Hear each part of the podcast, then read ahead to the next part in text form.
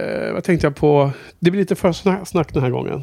Ja, det, det blir bra. Ska vi s- sätta igång med det på en gång eller? Ja, jag måste fråga dig. Berätta mer om, för nu är det första avsnittet efter vi var på The Slay Club. Förra veckan så pratade vi om Slay Club. Mm. Nu har vi varit där. Berätta, hur var det? Eh, helt underbart faktiskt. Eh, jag, jag var nog mer förtjust än dig och Joel tror jag. Vi gick och längtade tillbaka till mars, eller vadå? Ja, exakt. Nej, men det, är alltid, det är alltid första gången. Ja. Så är det, alltid, det är väldigt svårt att återupprepa den feelingen ja. man får första gången. Ja, ja, det, var, det var det roligaste jag haft på jäkligt länge. För det första så hade ju Joel en förfest ja. och eh, bjöd in massa folk. Alla kom ju inte. Men det kom ju några från eh, Buffyverse till slut. Ja. Vilket var jätteroligt. Det var ju lite så här... T- eh, skämtsamt men ändå så här aggressivt system. För det känns som att det finns två Facebookgrupper för Buffy. Mm. En som är Fraukes Slayer Club och en som är Buffyverse. Ja. Och det var ju verkligen Slayer Club versus Buffyverse det var på den fyr, förfesten. Fyra mot fyra var det. Ja, exakt. Ja.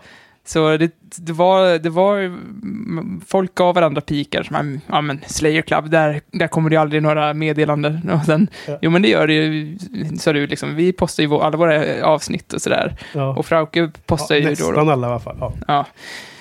ja. och, och så, men tog det ett litet tag sen var vi kompisar. Ja. och det var skitroligt. Sen drog vi, ja, drog vi till festen och jag var tvungen, Linnea, min flickvän blev... Eh, rejält eh, dragen så att, jag drog iväg och lämnade henne på tåget och sen så fick eskortera henne yep. hem henne. Jag, och eh, hon missade stationen också. och eh, gick liksom en halvtimme hem men hon eh, överlevde så sen hade vi ju skitkul på festen där. Ja, och du var ju utklädd också och, och vann näst, du kom nästan ända fram i utklädningstävlingen. Du fick ja. heder, första hedersomnämnande kändes det som. Jag tror att du var lite partisk där, för det var ju jättemånga som var jättebra utklädda. Ja. Jag tror att Frauke till och med kände att hon var tvungen att nämna, nämna li, mig lite för att vi var kompisar eller något. Ja, jag vet inte. Alltså, du var ju badass utklädning med sjuttonhundratals ja, kostymen. Men det var ju... Det var ju sån jävla fail på mig. Jag trodde att jag hade en perfektare peruken hemma, men jag hittade inte den. Så jag köpte ju någon skitperuk på ja. eh, jag vet inte, Teknikmagasinet eller något sånt där. Ja. Som kostar hundra spänn. Ja. Det såg för jävla roligt ut. Men, eh, du ville ha en med mer brunt hår? Och... Jag ville ju vara sjuttonhundratals eh, Angel. Ja, precis. Ja. Men eh, ja, nästan ja. framme. Nej, till slut så blev det ju Olaf the Troll som, var, som blev var grym, ja. prom queen och så blev det ju Buffy som blev prom king. Ja. Hon var också badass. Vilken, hon, alltså hon var så himla lik. Ja, helt sjuk lik. Men också, det var ju en Spike där som var pissigt lik också. Kort. Eller hade rätt sagt en väldigt lång kavaljer. Det, eh, hon var ju också bra. Ja. Men det var ju en Spike till som hade exakt samma ansiktsdrag liksom, som Spike hade. Jaha. Eh, grym. Svårt att placera just nu. Inte exakt samma, men, men Spike har ju väldigt distinkta ansiktsdrag. Och han hade också distinkta ansiktsdrag. Inte exakt samma, nej. Det är svårt att få dem. Men, men det var samma liksom... Ja. Det är lustigt det där hur olika utklädningar kan funka olika bra. För det, det är vissa saker man, man, man känner igen det på. Det behöver inte vara... bildlikt, men det är vissa drag eller vissa characteristics som man liksom ja. hänger upp det på att man tycker att det blir likt. Ja, alltså Olaf var ju skitbra bara för att han, han hade ju liksom gått all in på så här horn och hammar och allting. Mm. Men jag tycker Spike hade också ja, han var också jävligt bra för att det hade varit coolt fall både Buffy, den Buffy och den Spike vann där för att Buffy var ju också så himla bildlik liksom. Ja, ja. Alltså Olaf var ju all in men han var ju inte förlåt Olaf, men det var inte jättelik Olaf the Troll, det var bara så jävla här- Nej, det var hela liksom. Utstyrseln och han ja. var ju stor som ett hus också, ja. lång som mattan, så att han hade ju mycket going for him. Ja, verkligen. Ja. Och mer då runt festen det, det, alltså, vi hade ju den kul förfest hos Joel och det blev ju det blev en del starka groggar och känsla för, för jag var väl sliten dagen efter alltså. Känner du igen dig? Ja, men jag fattar inte, Linnea hon jobb, skulle ju jobba dagen efter. Jag skulle göra det. Hon, hon blev aldrig bakis, det är helt otroligt. Klar, hon kom upp och sådär eller? Ja, det var inte, oj, blev sjuk. Nej, nej, nej, verkligen inte. Det skulle hon aldrig göra. Nej, nej, nej. Sorry att jag antydde. Hon är hård. Ja. Ja, det var jättekul att hon var med också. Um, och det var... Sen så träffade vi ju på eh, gamla härliga bekanta från förra festen som också varit eh, vänner till podden. Ja. Och Harald och Hedvig inte minst. Och, och Emma. Och Emma som inte känner igen först. Och ytterst pinsamt. Ja. Även om vi ska... Du känner inte heller igen den, eller? Nej, nej, nej, nej. Vi ska faktiskt... Vi hade ju lite, lite förklaring var ju att hon var ju väldigt eh, väl utklädd. Ja, vi skyller för det. Eh, hon var utklädd till en sån här eh, minion till The Gentleman. Ja. Och jag brukar alltid skryta om att jag har så himla bra ansiktsminne. Liksom. Ja. Nej, det var... Det var du vet, alltså, när hon... alltså, jag såg ju henne väldigt tidigt. Att ja, men där är en sån... Eh, alltså, hon hade ju... Såg ut som de här... Eh, Eh, vita kläderna som, eh, vad heter den sån där tröja som galningar? Tvångströja. Ja. Och så runt huvudet hade hon en bandage. Mm. Eh, och så blandat över typ näsan. Så att man rakt genom ansiktet var det ganska egentligen mycket. Borde hon också vinna. Ja. Hon var ju nästan bland de bättre. Hon hade vi hela, hela eh, rörelsemönstret också ja. Inne med de här svajande armarna och ja. Väldigt långa tröjärmar som hängde ner. Så att eh, helt plötsligt så alltså, mötte jag henne där och, och jag, liksom, jag, jag känner ju inte igen henne alls. Och sen så började vi bara snacka så här, det var en kul grej. Och så började hon så här, ah, ledsen att jag inte kunde komma på er fest liksom. Jag bara, what the fuck, tänkte jag liksom. Det, det här är ju någon som var inbjuden till eh, Buffy-minglet mm. i somras. Jag bara liksom, försökte liksom snabbt, snabbt du vet, spola igenom kartoteket i huvudet. Vem, vem är det liksom av de här? Och så, ja men det är jag, Emma liksom. Jag bara, ah, jag känner inte igen dig, sorry. Ja, men sen så stod vi och hängde med henne där. Det var jättekul. Haft lite kontakt med henne efteråt också. Ja, men det sjuka var ju också att hon fr- hade ju frågat oss på Facebook om vi skulle gå på Slayer Club. Och jag, ja, bara, jag, hade, jag hade ju missat det meddelandet. Det kom aha. samma dag eller sånt där. Ja, ja precis. Jag kommer inte ihåg... Var, var vi redan på... Det känns som att jag var full när jag svarade på det. Ja, alltså var vi redan jag, på fest? Det, där, det, det såg inte jag för en dag efter. Så att där, uh-huh. det får du, den, den, du, du får ta, ta, ta den kulan. Ja, ja. Då tar ja. Vi varsin kula där. Jaha. Nej, men det var i alla fall himla kul. Och, och, och vad heter det... Harald och Hedvig var där med ett uh, gäng. Det var flera folk där som var jättekul att träffa också. Uh-huh. Nej, det var allmänt kul. Och så gick vi hem om natten som vanligt. Ja. Ja, men fan, spelade de live? Missade vi det? Ja, vi missade ju det. Det ser man ju på bilderna. Varför? Tydligen så sjöng ju eh, Frauke och Jenny spelade gitarr, va? Ja. För jag, jag intervjuade ju dem lite innan. Ja. Det var när du var och hämtade dina tänder som du hade glömt på förfesten. Ja. Så du missade ju den intervjun. Jag tyckte det var bäst att göra det innan det liksom drog igång. Ja, alltså det, jag vet inte. Jag var ganska dragen också. Men jag fattar inte hur Joel vågade låna ut sina nycklar till ett jävla fyllo. Jag har ju glömt mina, mina du, tänder. Du såg inte speciellt normalt ut heller. Du kunde lika gärna ha blivit liksom, eh, attackerad av en jävla pöbel ute på gatan. Liksom. eh. Någon med, med hörtjuga och fackla menar du? Ja, ungefär. Liksom. Bränn på bål. Nej, men eh, då frågade de, ja, blir det liksom liveband idag? Det var så, nej, det blir det väl inte. Ja, kanske något pop-up eller vad hon sa. Okay. Och sen missade jag via att se det. Jag vet inte ens, den här gången stod vi inte ute och intervjuade folk. Vi spelade ju inte in något. Nej, men vi stack, jag tror vi stack ganska tidigt, va? Gjorde du inte det? Ah, du menar att det var efter vi ja, det tror jag. Det tror jag. Ja, men eh, hur länge höll du på egentligen? Alltså, för vi gick väl vid efter ett? Jag, jag vet inte när vi gick och jag vet, jo, alltså, två kanske det höll på. Ja, men jag tror vi kanske missade den för sista timmen. Uh. Det blev lite väl hög berusningsgrad där, tror jag. Ja. Ja, ja, skitsamma. Nog om det. Vad säger du? Ska vi eh, vingla vidare in i eh, veckans avsnitt av podden? Ja, det kan vi göra. Let's do it.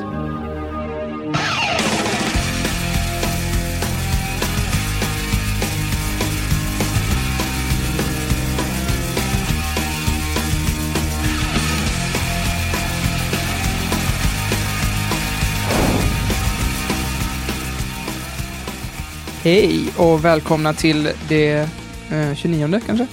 Är det det? tjugonionde avsnittet av Buffy-podden. I dagens avsnitt kommer vi prata om fyra avsnitt. Eh, spoilerfritt avsnitt nummer... Ja, vad blir, vad blir det? Skitsamma. Blood Ties och Crush och I Was Made To Love You och sen sist, men inte minst då, The Body. Ja, precis. Det börjar alltså med eh, det... trettonde avsnittet med säsong fem. tretton, och, och så går vi fram till det sextonde avsnittet. Ja. Okej, välkommen Johan. Tack. Välkommen lyssnarna. Fyra avsnitt som vi ska prata om. Och eh, försöka undvika att spoila framtiden, men normalt sett så är vi, är vi lite bättre på det nu för tiden, tror jag. Ja, vi ja. börjar närma oss slutet på säsongen också. Jag la märke till en grej. Eh, den här säsongen är första säsongen som Joss inte regisserar eh, piloten, eller vad kallar man det, första avsnittet på mm. säsongen. Så det är lite speciellt. Ja. Eh, en annan sak som jag funderade på när jag satt och såg avsnitten här och tidigare i veckan, det, det finns inget Halloween-avsnitt den här säsongen, eller? Nej, just det. Det brukar alltid vara i början ju. Så, jag har inte tänkt på... Jag vet inte riktigt när det skulle vara där, om det skulle vara någonstans runt uh, No Place Like Home, Family och de här. Det, det, det skulle passa med uh, datumet ja, för när det ja. publiceras i alla fall. Listening to Fear känns ju som ett Halloween-avsnitt bara för att namnet har Fear i sig. Ja, men jag tror inte att... Det var det absolut inte. Det var, ju, det var ju om den där kvällen. Men... men uh, på tal om det då, så har jag faktiskt en liten spaning på datumen som de olika avsnitten visades. För att det går ju då från hösten tvåtusen till vårkanten tvåtusen ett. Säsong fem då, originalsänd eh, datum. Så det, det sista avsnittet då, som var nummer tio, det är det här Into the Woods. Som var alltså det sista avsnittet innan juluppehållet. Och det känns som att Into the Woods så är det när... Eh, Riley lämnade och flög iväg med helikoptern. Ja. Så när man tänker tillbaks nu, när man vet att det var ett, ett, ett sista avsnitt innan ett längre uppehåll. Det var ju ganska, ganska schysst slut, så att säga. Du vet, med Buffy som, ja. som sprang och inte han stoppade honom. Jag, jag tänkte på det i efterhand, att det kändes väldigt mycket som ett Louis C K-avsnitt. Har, har du sett på Louis? Jag har sett lite, men inte alls följt eh, säsongerna så jag kan liksom det, vad egentligen vad det handlar om och så. Det är ju väldigt indie det, för han har ju typ, jag tror att han, det är ganska låg budget, men i ett avsnitt så sitter han med, är det hon som har fått en egen serie nu? Skitsamma.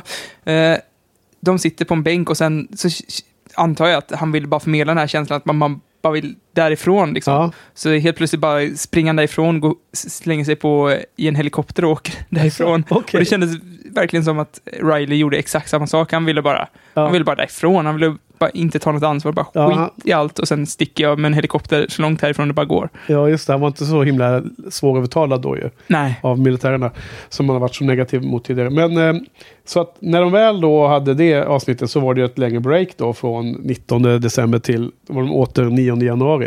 Och då börjar de ju med det här avsnittet Triangle, som är det där humoristiska avsnittet där Willow och Anja håller på och käbblar. Mm. Vilket känns som ett eh, ja, men det är kanske ett avsnitt som man kommer igång igen, så börjar man med ett lite så här lattjo avsnitt som inte har så stor betydelse. Mm. Och sen då så rullar de in i andra halvan av säsongen där, där det blir lite mer dramatik om man säger ja. så. Och tydligen så är det också så att eh, det är ett långt uppehåll efter The Body också. Då ska vi se här. Ja just det. Det flera månader. Ja det stämmer, för det visades eh, i slutet på februari The Body och sen så, som är det sista vi ska prata om idag. Och sen så var det paus och en och en halv månad då till mitten ja. på april. Enligt Dusted, den podden, så ska man ju se de avsnitten i rad. Vilka de? Eh, de vi har sett nu? Nej, nej. Eh, The Body och Forever. Okay. Avsnittet som kommer efter nu. Mm. Så, så de räknar det som ett dubbelavsnitt. Aha. Jag tror inte att det... Det anges inte som det på de här webbsidorna som jag följer i alla fall. Men eh, det visste vi inte om då. Så då, då får vi ett olycks, olycksaligt break emellan. Men vi får hantera det. Ja, och... Eh, de hade ju ett break också på... Jag, jag tror att, jag tror att in, utan att ha sett Forever så känns det som ett, ett bra break egentligen. Eh, för att man behöver nästan lite tid att behandla liksom, det, the ja. Body på något sätt. Vi, vi kommer ju återkomma till det. Vad heter det? Ska vi kolla in lite inboxen? Det mm. har ju eh, varit ganska ivrig, eh, ivrigt kommenterande ja, på vår precis. hemsida buffypodden punkt se. Eh, är det okej om vi pausar två sekunder? Så ska jag leta upp en... Eh, ja. Tryck på paus. Vi tar en paus nu. Ja, så eh, först och främst så eh, har vi fått en, en, en eh, kommentar från en ny... Eh, från en lyssnare som kommenterar för första gången. Mm. Som heter Anneli. Och det är jättekul som alltid att få kommentarer från nya. Ja. Ja, det är jättekul att få kommentarer från de, de som har kommenterat tidigare också såklart. Men extra roligt när man får nya röster. Ja. Så hon skriver, hej! Först vill jag tacka för en fantastiskt rolig podd. En av mina favoritpoddar faktiskt. Det var viktigt att du fick med dig. Ja, det, men det var ju så himla härligt att läsa. Alltså, man blir ju bara helt varm inom. Ja, det är ja. jättekul. Ja. Ja. ja, det var en double whammy med att ta en stor klunk whisky och höra det där samtidigt. Ja. Då blir man alldeles varm. Ja, jag förstår det. Eh, och så skriver hon här lite om att hon... Eh, jag är en ganska lat människa och dog mig lite för att gå, in, eh, gå igenom mäcket att kommentera här på hemsidan. Uh, istället gör, gör jag det muntligen när jag lyssnar på podden till min omgivningsförvirring, vilket är en lustig bild att, att se fram sig. Man sitter och lyssnar på podden och kommenterar. Ja, och jag känner igen den på viss del, för att det har ju hänt att man sitter och biter sig i läppen för att inte skratta åt någon jäkla podd när det är klockan sju på morgonen när man åker pendeltåg liksom. Ja. Då vill man inte sitta och flina läskigt åt medpassagerarna. Och, och på tal om det så kommenterar du där, Johan, som ett, i ditt svar där om att det vore bra att de hade en sån funktion som man kan... Eh, när man kommenterar på någon speciell plats i podden, att det på något sätt skulle kunna följas upp, va? Eller synas. Mm. Det var en bra funktion, men ja. kanske svårt att få till, eller? Ja, alltså det blir mitt nästa projekt. Det får bli, ja. jag. Jag vet själv när man sitter och kollar på avsnitt på tåget till exempel, så är det ju, man tittar på en liten videoscreen liksom, och så börjar man garva ihjäl sig bara för det är ett roligt avsnitt. Ja, jag föreslog att hon skulle lyssna utan hörlurar, så folk runt omkring ja, hörde vad hon snackade om. Ja, precis. Men vilket fall som helst, anledningen till att hon, om man sammanfattar lite, anledningen till att hon kommenterade den här gången var lite att hon tog upp kommentera vad vi inte gillade Tara, att hon spelade över så mycket och att Anneli höll ju med där. Och sen så lyfte hon frågan om vi tyckte att det var något liknande problem med den nya karaktären Dawn. Mm. Så eh, personligen så har jag faktiskt inte alls de, de problemen med Dawn. Eh, Nej, verkligen inte jag. Varken som karaktär eller skådespelerska. Hur, hur har du? Nej, skådespelaren är inte... Alltså... Eftersom hon är så ung så hade hon kunnat vara så jävla jobbig, känner jag. Ja. Jag tycker att hon... sköt sig alldeles utmärkt. Hon utmärker sig inte liksom som Sarah Michelle Gellar eller någon annan liksom. Nej. Men hon gör ett okej jobb, tycker jag. Ja. Nej, det finns ju det finns det är klart att det finns ju vissa som är så himla bra skådespelare. Mm. Oftast det är flera eh, av av skådisarna och, och, och även birollarna som är så himla bra, så att det är klart att det kan ju bli väldigt tydligt om man inte håller måtten. Mm. Men jag tycker, jag tycker att Dawn och Michelle Trachtenberg, vad nu heter, klarar sig bra. Alltså, jag, klart så för attan att hon är... Dawn är ju ganska irriterande ibland. Men jag tycker att det är ju precis det man vill ha åt här. Man vill ju ha den här dynamiken, stora mm. syster, lilla syster. Så det tycker jag är helt in character. Jo, men jag tycker att Buffy är väl lite irriterande åt, mot Dawn också. Liksom. Det, är ja, så, det är så man ska uppföra sig mot sina syskon. Ja, och det är den dynamik jag tycker är helt okej. Jag har ju tre yngre systrar och vill ju, eh, som är helt underbara och, och, och älskvärda, men samtidigt är det klart att man kan känna igen sig ibland av eh, det här syskongnabbet som kan ja. finnas. Jag har ju fyra yngre bröder också, så att jag ja, känner du vet, igen också. Dynamiken, en liten del av en eh, wolfpack.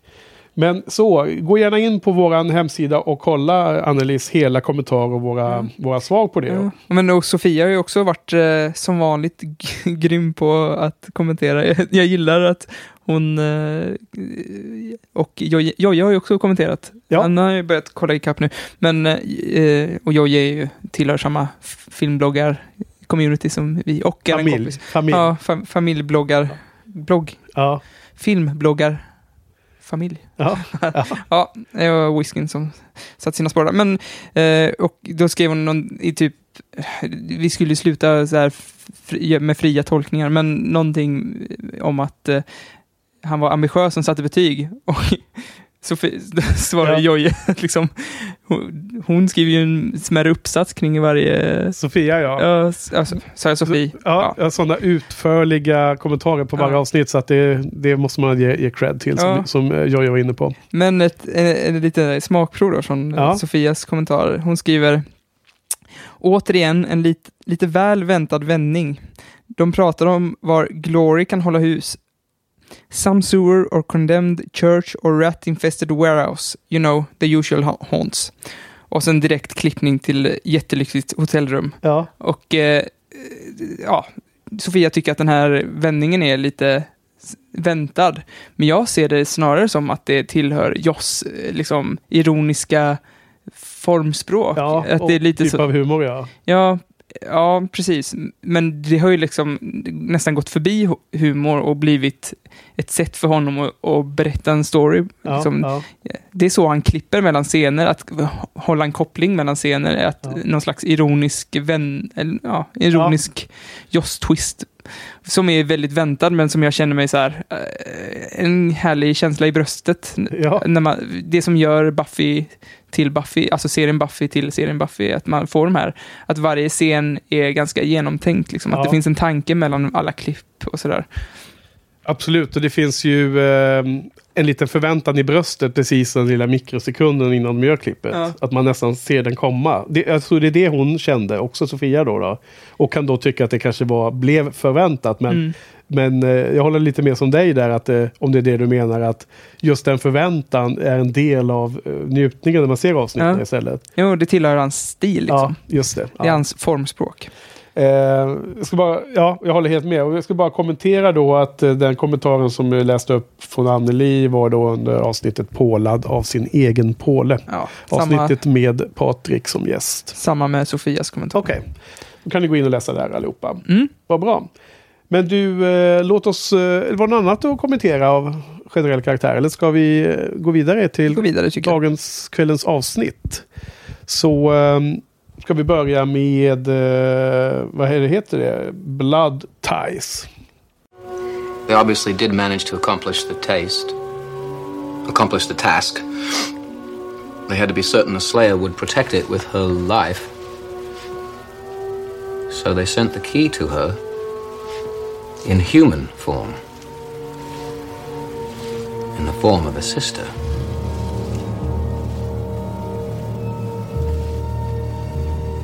Huh. I guess that's you, Nibbler. Så, det trettonde avsnittet på säsong fem heter alltså Blood Ties. Och en liten kort synopsis om det är att avsnittet handlar om att Dawn får reda på att hon, vem hon är. Som är nämligen att hon inte är biologisk dotter till Joyce och syster till Buffy, utan hon är the key och är sänd till Buffy från de här munkarna. Och eh, den självklara förvirringen och eh, oron och ledsamheten som hon känner runt det.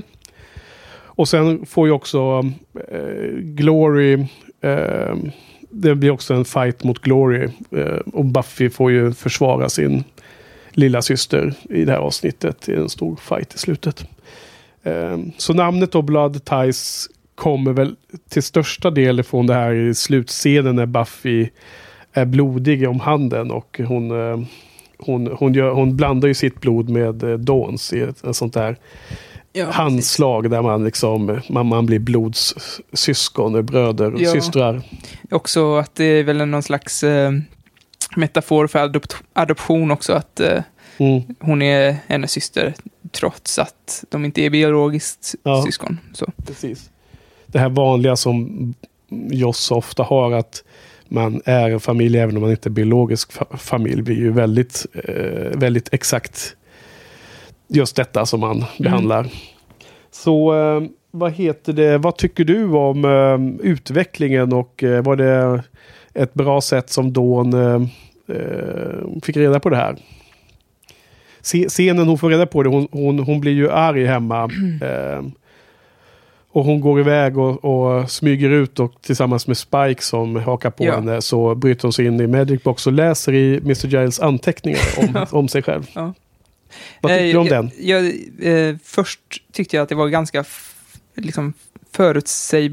Alltså, det kändes ganska väntat att hon skulle smita ut och rymma ja. och jag bara kände att man... Men, gör någonting mer. Och så kände jag till slut att men det gör ju faktiskt, de gör faktiskt något mer, och det är ju att de, hela den här grejen att både att Dawn känner sig väldigt utanför, ja. känner sig inte som att hon inte hör hemma någonstans, och träffa Spike som har hamnat i exakt samma sits egentligen. Ja. Han är ju också utanför. Han, han, han tillhör han, inte vampyrerna. Han vill han inte tillhör, i familjen.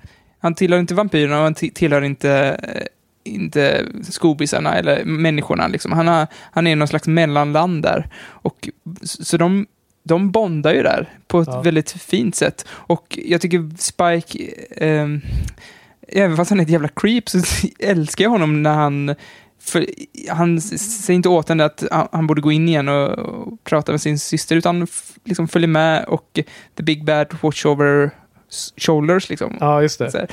Samtidigt så vill han nog vara med på lite äventyr. Och... Alltså det är ju det orimliga att han eh, har goda känslor i en vampyrkropp, men det...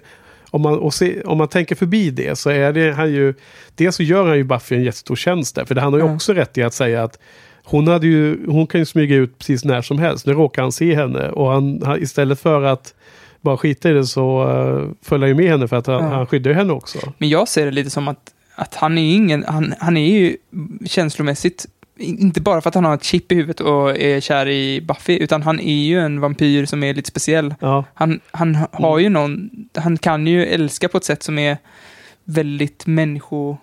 Ja. Liksom. Han, är, han, är, han ligger verkligen i gränslandet. Han hör inte hemma hos vampyrerna och han måste, hör inte hemma hos människorna. Det måste ju vara liksom. det. Eh, och jag håller på att lära mig det nu. Ja. Igen. Men samtidigt så får man inte glömma att han är ju också en vidrig människa liksom. Ja. Eller vidrig vampyr. Han är ju inte så jättevidrig, han är ju mest bra nu för tiden. Ja. Kan man inte säga det? Jo. Ja, men till exempel den här scenen när, när Buffy blir ju superförbannad på honom när hon upptäcker att Dawn har fått reda på det här på fel sätt. Alltså Dawn har fått upptäcka det själv och det är ju uppenbarligen bättre om någon hade berättat det för henne i det läget. Och så jag, jag, hon inte, jag, tror inte, jag tror inte det, det är bättre faktiskt. Nej, okej, okay, men det må vara en diskussion, men det var ju ja. Buffys reaktion i alla fall. Ja. Och då skäller hon ju på Spike, bara för att Spike var i närheten. Och Spike bara vände på det och kastade ju tillbaka i Buffys exakt. ansikte. Och så Spike, du, du Spike var ju, hade ju helt rätt där. Exakt, det är det jag vill komma till, att Spike mm. har ju rätt titt som tätt. Alltså, Buffy är ju väldigt orättvis mot Spike runt de här avsnitten i mitten på säsong fem. Ja.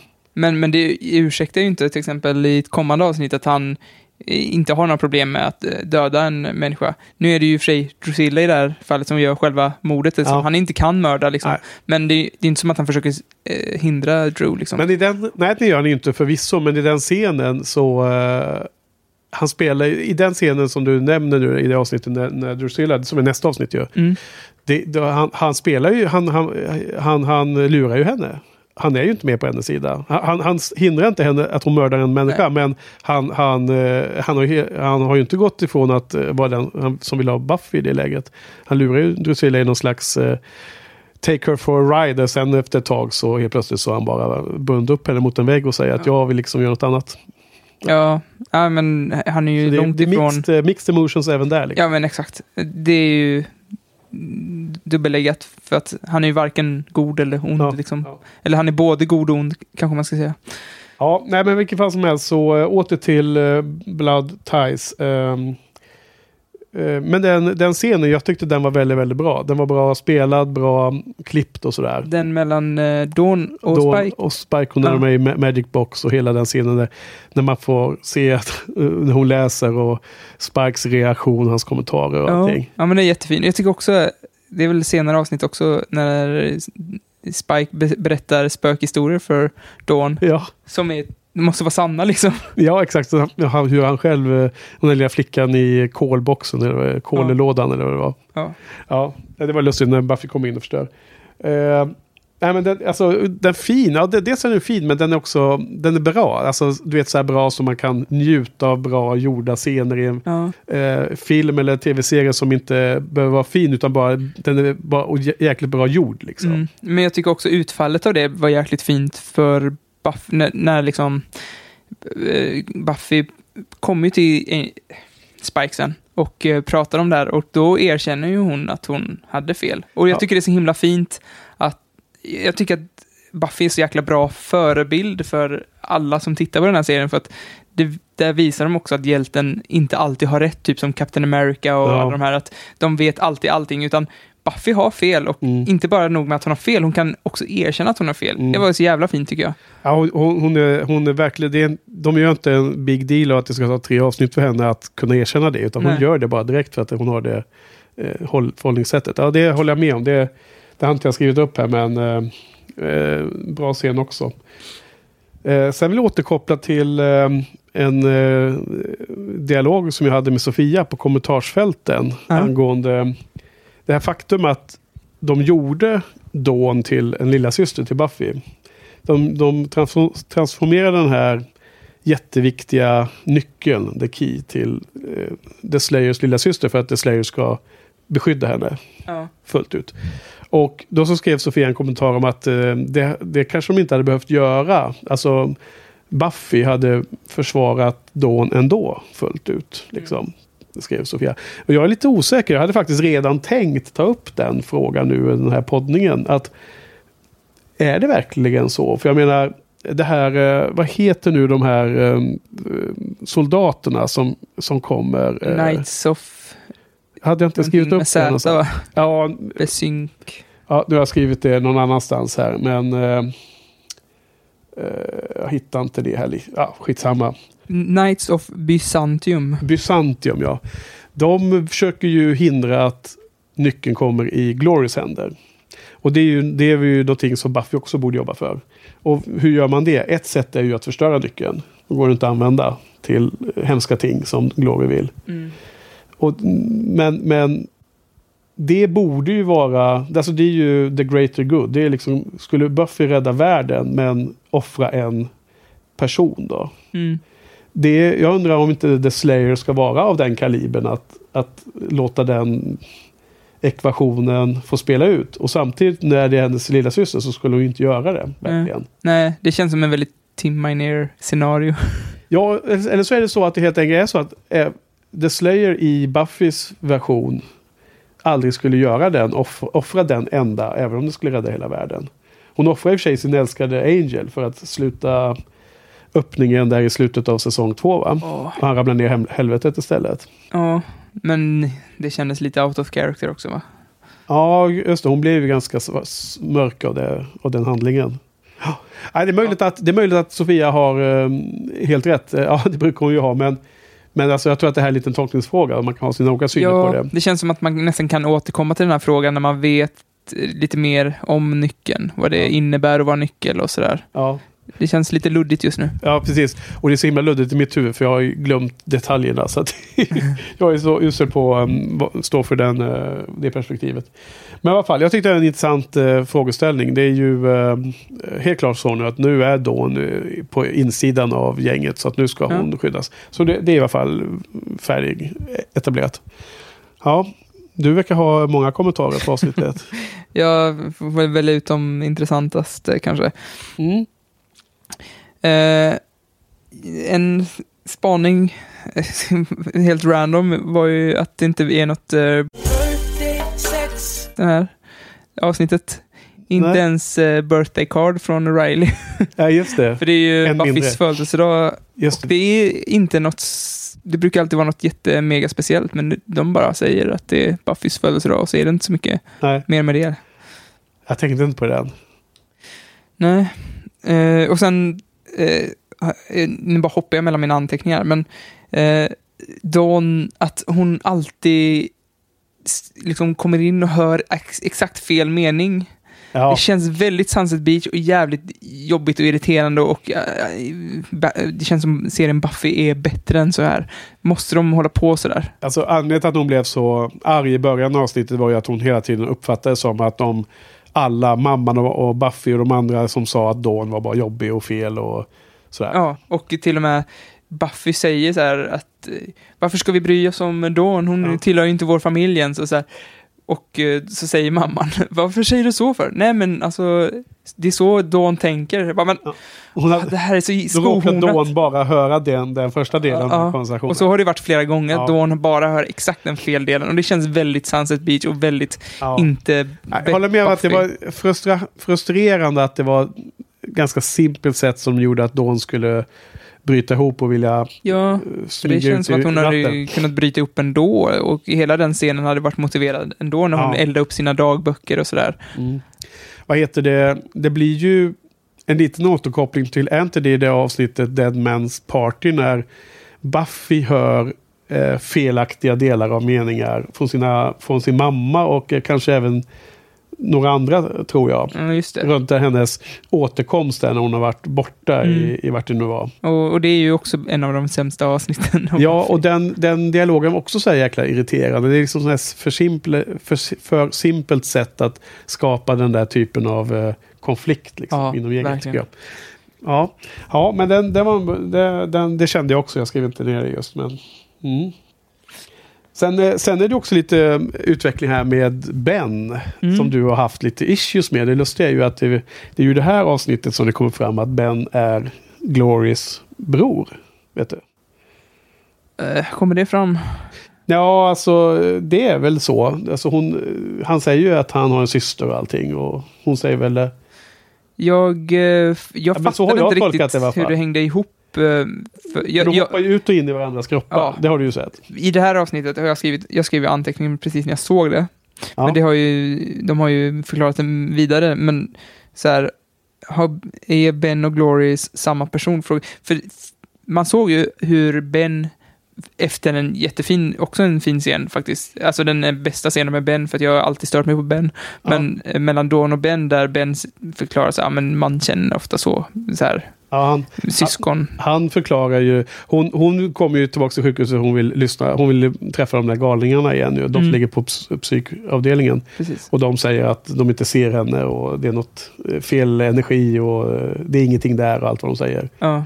Men alltså då säger ju han att jag känner igen dig, jag är också en syster. Uh. Och sen när hon blir transformerad till Glory så vet ju inte Glory vad de har pratat om. Så de är inte samma person i alla fall. N- nej. Nej. Men de är samma person. Men, men det, jag tänk- det jag skulle komma fram till var i alla fall att det jag trodde då var ju att Glory kunde hoppa mellan kroppar. Uh. Att hon kunde överta kroppar liksom. Mm. Men sen visade det sig att det bara... att Det, att de hoppar mellan Ben och Glory, att det är som en multiple ja, pers- alltså, persona liksom. nu, nu ska jag ha full disclaimer här, jag kommer absolut inte ihåg hur, hur den här setupen var med Ben, så nu pratar jag precis som att jag ser det här för första gången. uh. Och jag, jag liksom började spekulera det här och så tänkte jag, men det här borde jag komma ihåg liksom. Jag bara, nej jag kommer verkligen inte ihåg det här när jag såg det avsnittet. Folk som skrivit mina, först har jag skrivit liksom äh, äh, har också skrivit någonting om för att, för att Ben håller på att prata om när det hennes, när Glorys minions, du vet Drag och Jinx och allt vad de heter, en av dem kommer ju till Ben och hotar honom. Mm. Och då är han ju bara, det är liksom, han tar ju bara hotet, det bara rinner av honom. Han är inte minsta rädd för Glory. Nej. Så att nu, helt utan att komma ihåg Bens storyline, så bara jag skrev i mina kommentarer, är Ben också en gud? Och sen nästa scen får man se att att han sitter och pratar om sin syster som är jobbig och så, blir han, så kommer hon helt plötsligt in i hans kropp. Så jag bara gjorde den kopplingen att ja, men då vet man att, de är, att det är bror och syster. Ja. Det var så jag kopplade ja. den scenen. Ja, men det får väl visa sig då. Ja, vi får väl följa det här senare i, ja, i säsongen. Jag är lite svårt att veta vad Ben är för någonting, för att han han, dö, alltså han det var inte bara att han rensade upp efter Glory, utan det var ju att han tog i kol på de här stackars... Alltså det var fortfarande människor som han dödade med den här kväll-grejen. Ja, eh, precis. Du menar att de eh, kvällen dödar ju de här eh, insane persons, ja. Ja, ja precis. Och, ja. Eh, och nu känns det som att showen liksom försöker få honom att framstå som en reko-kille som vill liksom dejta Buffy och sådär. Jag... Ja, fast jag är fortfarande ambivalent för honom. Han, han hänger omkring där och dyker upp på The Bronze och såna här saker, men jag tycker inte att han är en good guy. Han är ju, han är ju en big unknown för mig i och med att han har den här connection till ja, Glory. Det var ju min poäng att jag var också, att jag också ja. han är en big unknown för mig också liksom. Ja. Nej, för, för, för ja. efter, just eftersom det är så tvetydligt att ena stunden gör helt onda saker. Och jag lyssnade på Dusted också, där sa de ju något intressant om att han ger sitt nummer till Buffy mm. och är helt medveten om att att han blir Glory liksom. Ja. Och att de har Glory och han har samma telefonnummer. Ändå så gav han bara numret. Antingen är han ju jätte-evil eller så är han dum i huvudet. Jo, men jag tror fortfarande så att han bor inte tillsammans med Glory. Han har egen lägenhet. Men att hon är ju hans kropp ibland. Ja, men det är ju... Det är ju bara någonting du tror. Ja, ja, nej men alltså... men, för uppenbarligen så, är, så kan de ju... Liksom, så har de ju samma... Eller så, så kan ju Glory svara i samma telefon som honom. Ja, men det är ju någon scen man ser när, när hon... När han, han helt plötsligt står med hennes klänning där. Då har hon nyligen bytt bort igen. Då har hon flyttat på sig igen. Ja, det är ju den scenen. Ja, precis. Han, ja. Vi, ja, oklart jag, vad de gjorde i den scenen. Ja, jag är förvirrad. De... Du vet, nu, de här som lyssnar på podden som har sett serien fler gånger och koll på vad det här är. De, de sitter säkert och garvar ihjäl sig nu. Fan vad förvirrade vi. Det känns som att vi är nu. Ja. Låt oss move on. Vi, move along people. Nothing to see here. Vi, vi, vi får återkomma till Ben i framtiden känns det som, Johan. Ja. Uh, på tal om det framtiden nästa vecka så är ju du inte med i podden utan då har vi Joel här som, som uh, vad heter det? Ställis uh, vikarie. Eller hur? Ja, men då, då får du kolla på avsnitterna på din resa eller? Hur gör du? Ja. Du ska, har... du ska vara i, i kapp när du kommer tillbaks. Det är klart jag ska. Ja. Perfekt. Ja, mer om det här avsnittet då. Jag har inte så många mer grejer. Jag tyckte att det Nej. var ganska... Det fanns inte så mycket egentligen mer att diskutera. Nej, alltså slutstriden där var ju lite fattig tycker jag. Och eh, det var ju nice att eh, Will- Willow teleporterade iväg Glory. Ja. Det kändes verkligen sådär djurben och vad heter de? Ja, eh, liksom, gråben och... Ja, precis. Att hon liksom är uppe i rymden och sen... att hon kom på att hon är i rymden sen började ramla liksom, ja. väldigt cartoony ja. men det var nice på något sätt men, ja, men själva en... fighten var ju bara lite varför, hon är en gud, varför ska ni slåss, alltså det känns som att man, man slåss inte mot en gud. Nej, annat. Förvisso, men i och med att hon var så här helt shaky och hade blivit det helt sjuk och svettig i en scen tidigare ja. och så blev hon stark igen när hon fick sätta fingrarna i pannan på en gubbe och göra honom ta liksom hjärnenergin från honom. Ja. Så, är det, så tolkar jag det lite som att Gloria är en gud förvisso, men när hon är nere på jorden ja. då är hon i ett försvagat läge liksom. Jo, absolut. Men... Så därför så kan ju Buffy överleva x antal minuter i en sån här fight. Ja, jag tyckte ändå att den eh, var lite... att den var lite kass den här ja. fighting-serien. Okay. Det, det kändes inte det kändes som att alltså, vi såg ju senare en robot som var mycket bättre på att ge Buffy spö ja. än vad Nej, Glory nu, var. Vänta nu, det var också lite fel tänkt där. Glory vill ju inte döda Buffy till början med. Hon behöver ju The Key, så hon vill ju att Buffy, Buffy ska leda henne till The Key. Så jag tror Glory vill ju inte döda Buffy i de här Nej, fighterna men, som är men i början. Buffys kompisar borde hon väl kunna döda ja, ja. med så här... skicka någon balefire mot dem och bara bränna upp dem. Ja, eller bara vrida nacken av. Hon ja. hade ju chansen att bara knäcka nacken på ja, alla. Hon, hon gör ju det på någon också, vi får se. Hon bara knäcker lite snabbt. Det var en tidigare scen med den där postmannen, va? Ja, så hade hon kunnat göra med en Scooby. Ja. Men ja, istället så fightas hon med de där Scoobysarna. Ja. Men i alla fall, alltså det känns också som att Joss äntligen... Alltså det, jag tyckte att, det, att Joss... det skulle kunna vara en liten kommentar, för han var väldigt försiktig med att kritisera religion och sådär, fast jag vet att han är, är inte så förtjust i religion. Elak människa. Joss. Ja. Ja. Som inte gillar religion. Ja, men precis. Och här kändes som han gav ändå en liten, det känns som hela den Glory-grejen att han ger en liten känga åt religion, eftersom här är hon en gud liksom, men väldigt cartoonig och ja. som om det vore, som man kommenterar, religion, det är bara cartoons liksom, det är bara historier. Aha. Ja, ja, den kopplingen har inte jag gjort, men det är intressant. Alltså jag, jag, jag, jag tycker att hon är ganska bra som karaktär, alltså, eller jag tycker hon är väldigt bra, jag tycker inte hon är så cartoonig, men jag håller med om att det är vissa av de här scenerna som, som hon är drivande i, blir lite pajiga på något sätt. Att det är liksom en, någon form av skämt som också finns där hela tiden. Jo, men jag tänker om man, om man förhåller sig till, alltså om man tänker att eh, som stories ser ut, så är det ju ofta att Gud är allt och ingenting och väldigt flummigt, men här konkretiserande och det, det blir väl... Hon är ju mycket mer cartoony än en liksom religiös gud, ja. om man ska säga. Ja, nej, jag har som sagt inte gjort den kopplingen, så jag, jag ja, intressant då. Uh. Ja, det känns som att jag hade ett bättre case när jag tänkte på det här förut, men...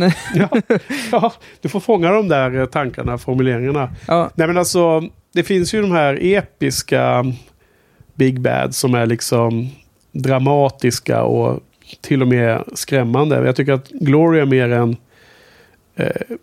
Jag har inte alls tänkt på henne jämfört med hur man brukar se på religion, men jag tänker henne mer som Big Bad, så är hon ju mer, mer som en Bond-skurk. Hon är lite over the top, lite, du vet, hon ska erövra världen som alltid Bond-skurkar ja, ska göra. Men det är väl, det har väl alla Big Bads varit lite. Ja, men alltså, Spike och The Master. Nej, alla har alltså, varit jag tycker The Master, över... jo men The Master var inte så, han var han var over the top i sin karaktär, men han hans rollen han hade var, i serien var lite mer, skulle ju vara mer skrämmande än vad jag, jag tycker att de säljer in Glory som än så länge. Ja, jag vet inte om jag håller med. Jag tycker att de är ungefär likvärdigt skrämmande. Ja.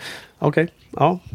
Ja, jag tycker hon har än så länge inte riktigt visat den. Hon Nej. Är lite mer, hon är mer så här, The Master var pure evil, eh, um, han var klassisk eh, monster i ett monster helt enkelt som var med, från klassiska sagor, medan Glory är mer en, en, en oberäknelig eh, filur som, som uh, Big Bad. Jag, jag tycker att, att Glory är typ en, en standard Big Bad, men som, det är exakt som Dragon Ball, att allting ska liksom uppas till liksom nio tusen procent ja. Liksom. Ja.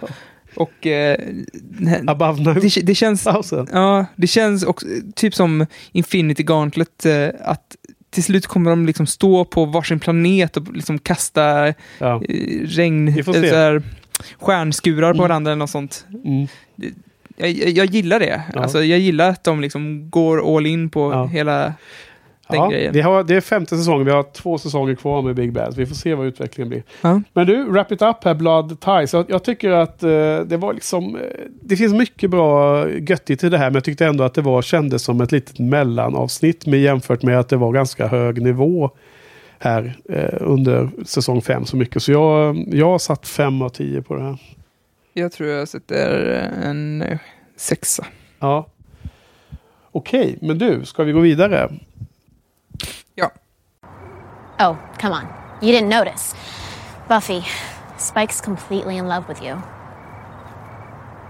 Huh?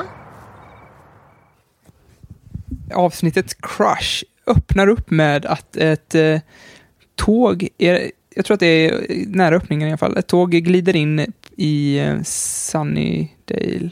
Sunnydale. Och... Eh, inga liksom kliver av där, utan eh, konduktören eh, undrar vad som på, pågår där och sen blir indragen, och eh, då ser man ju att eh, det är bara blod och jävelskap överallt i det här tåget. Ja. Och jag tycker faktiskt det var en grym öppnings, eller grym scen överhuvudtaget. Det kändes, eh, kändes ganska läskigt. Och eh, jag eh, såg i öppningstiteln sen att eh, Drus- Drusilla skulle vara med. Mm. Så att eh, då blev jag lite spoilad på att det var Drusilla då som kom in på det, i det här tåget. Och eh, det här är egentligen del två, tror jag. Eller det är en fortsätt... Det är en crossover egentligen med Angel. Jag har inte sett så här långt i Angel, men... Ja, det är uppenbart att det finns en koppling till Angel, för hon säger ju det. Ja, exakt. Och eh, det är, så långt jag har kommit i Angel, det är att jag precis sett eh, Drusilla... Det var en stor reveal i avsnittet Darla, tror jag, att hon var med Drusilla där. Ja. Och det jag, utan att spoila nu, bara min misstanke är att Drusilla i Angel försökt få över Angel till den mörka sidan, men misslyckats, och sen nu ska ge sig på Spike och försöka få in Spike på det mörka spåret. Mm. Men Spike har ju blivit förälskad i Buffy, och ja. eh, nu står ju Spike där och galningar. Slits mellan de här två, det, det onda och det goda. Ja. Och som en joker mitt i alltihopa så dyker ju också Harmony upp. Och ja. hon, ja, hon är ju fantastisk. Ja. Som, som vanligt. Men det är väl det som är grundplotten i det här avsnittet, ja. tror jag. Ja, det var ju ganska härligt att Drusilla kom tillbaka. Det finns ju så många fans till henne ute där bland ja. Buffy tv-serie-fansen. Vad, vad, vad tycker du om henne som karaktär och så? Yeah. Jag tror, ja, jag är lite, lite tveg. Alltså, jag är inte jätteförtjust i henne, men jag tycker faktiskt hon var bättre nu än vad, vad jag tyckte innan. Det kändes som lite mellanmjölk. Jag tyckte varken bu eller bär om henne. Ja. Men nu gillar jag nog henne mer. Och jag trodde faktiskt att hon var helt utspelad, för att det kändes som att showen hade haft så många chanser att liksom ta tillbaka henne ja. innan, men inte gjort det. Så jag Jag hade räknat ut henne helt egentligen. Ja. Så jag blev ganska chockad när jag såg henne i Angel. Och jag eh, blev lite förvånad även i Buffy nu ja. att hon kom tillbaka. Ja, då är vi helt synkade faktiskt. För jag har också, jag har tyckt att hon var ganska kul som karaktär. Men hon har inte varit en av favoriterna på det sättet som man får andra starka band. Men det här måste jag säga att det var det bästa avsnittet med Drusilla som jag tycker eh, hittills var, alltså någonsin då hittills. Ja. Eh, hon är ju, hon har eh, riktigt nice... rörelser och hur hon, hur hon beter sig och vad hon säger och så vidare. Jag tycker att generellt sett i det här avsnittet så är all, egentligen alla fyra som det handlar mest om, alltså Buffy, Spike, Harmony och Drusilla, är jättebra. Ja. Alltså skådespelarna och alla, alltså tajmingen och dynamiken och personkemin mellan de här fyra är ju helt underbar. Ja. Eh, jag tycker att det, det lyfter det här avsnittet. Det är det som är det stora i det här avsnittet. Och... Oh, I'm gonna stake you! I'm coming after you, you bad, evil vampire. And I'm gonna slay you! I'm sneaking up, and I'm gonna stake you so much with my slaying powers that I have, because I'm the chosen... Oh, Spike. Bara en sån scen som när Harmony klär ut sig till The Slayer med hennes blåa tröja och allting. Liksom. Det, det är helt underbart scen. Ja, och det är egentligen jättedåligt på pappret. Ja. Men Harmony, hon som spelar Harmony är så jävla bra. Ja. så, så att det, blir, det blir bra. Och så, jag lyssnade på Dusted om den här avsnittet och de klagar jättemycket på typ slutscenen där där Harmony säger att Spike aldrig ska få se hennes rumpa igen och tänkte backa ut i ja. rummet, och så gör hon det, och jag tycker det var så jävla roligt. Det är typ ja. det bästa liksom. ja. Men ändå ja, hon, hon blir så awkward, hon kommer på sig så hon kan inte vända sig om och bara gå. ja um. Okej, okay. Och sen är det ju hela den där grejen om att Dawn säger till Buffy att Spike förälskade henne. Det tycker jag var rätt konstigt faktiskt, för att Buffy vet ju om att, eller enligt det här avsnittet när liksom Buffy säger att även om jag skulle dansa skulle jag aldrig dansa med dig. Ja. Och, men det är det här avsnittet? Nej. Är det inte början när de är på brons och dansar? Nej, nej. Det är det, är det jag, när de är i den där gränden när, jag, när hon ja. slänger pengarna på ja, dem. Så här, även om jag skulle do okay, the dance. Full, full for love, ja. N- n- not with you, never with you. Liksom. Just det, ja. Den scenen. För de börjar här i brons och sen klipper de över till tågscenen och sen kommer vignetten om jag, om jag inte helt missminner mig. Mm. För där dissar hon ju eh, Spike också kraftigt här i det här avsnittet. Ja. Där i början. Och där är hon ju lite så här, hon är otroligt bitter. Alltså, hon gör ju det av sina skäl, men hon, om man tittar på det med lite andra ögon så är hon, beter hon sig som Cordelia var i säsong ett, tycker jag, Buffy. Ja, men det är ju, nu är det med lite mer lite mer motiverat. Ja, lite mer stake i det hela. Pun intended. Mm. Ja, eh, just det. Vad har vi mer på det här avsnittet då? Sarah Michelle Gellar är ju, som du sa, helt jävla... ja, som i det här avsnittet. Men eh, Joyce säger, frågar henne, did you lead him on in any way? Vilket är en jävla hemsk grej att säga till sin dotter egentligen. Ja. Eh, och eh, känns väldigt inte Joss att så här, skuldbelägga eh, tjejen för att ja. så här, ja, något sånt.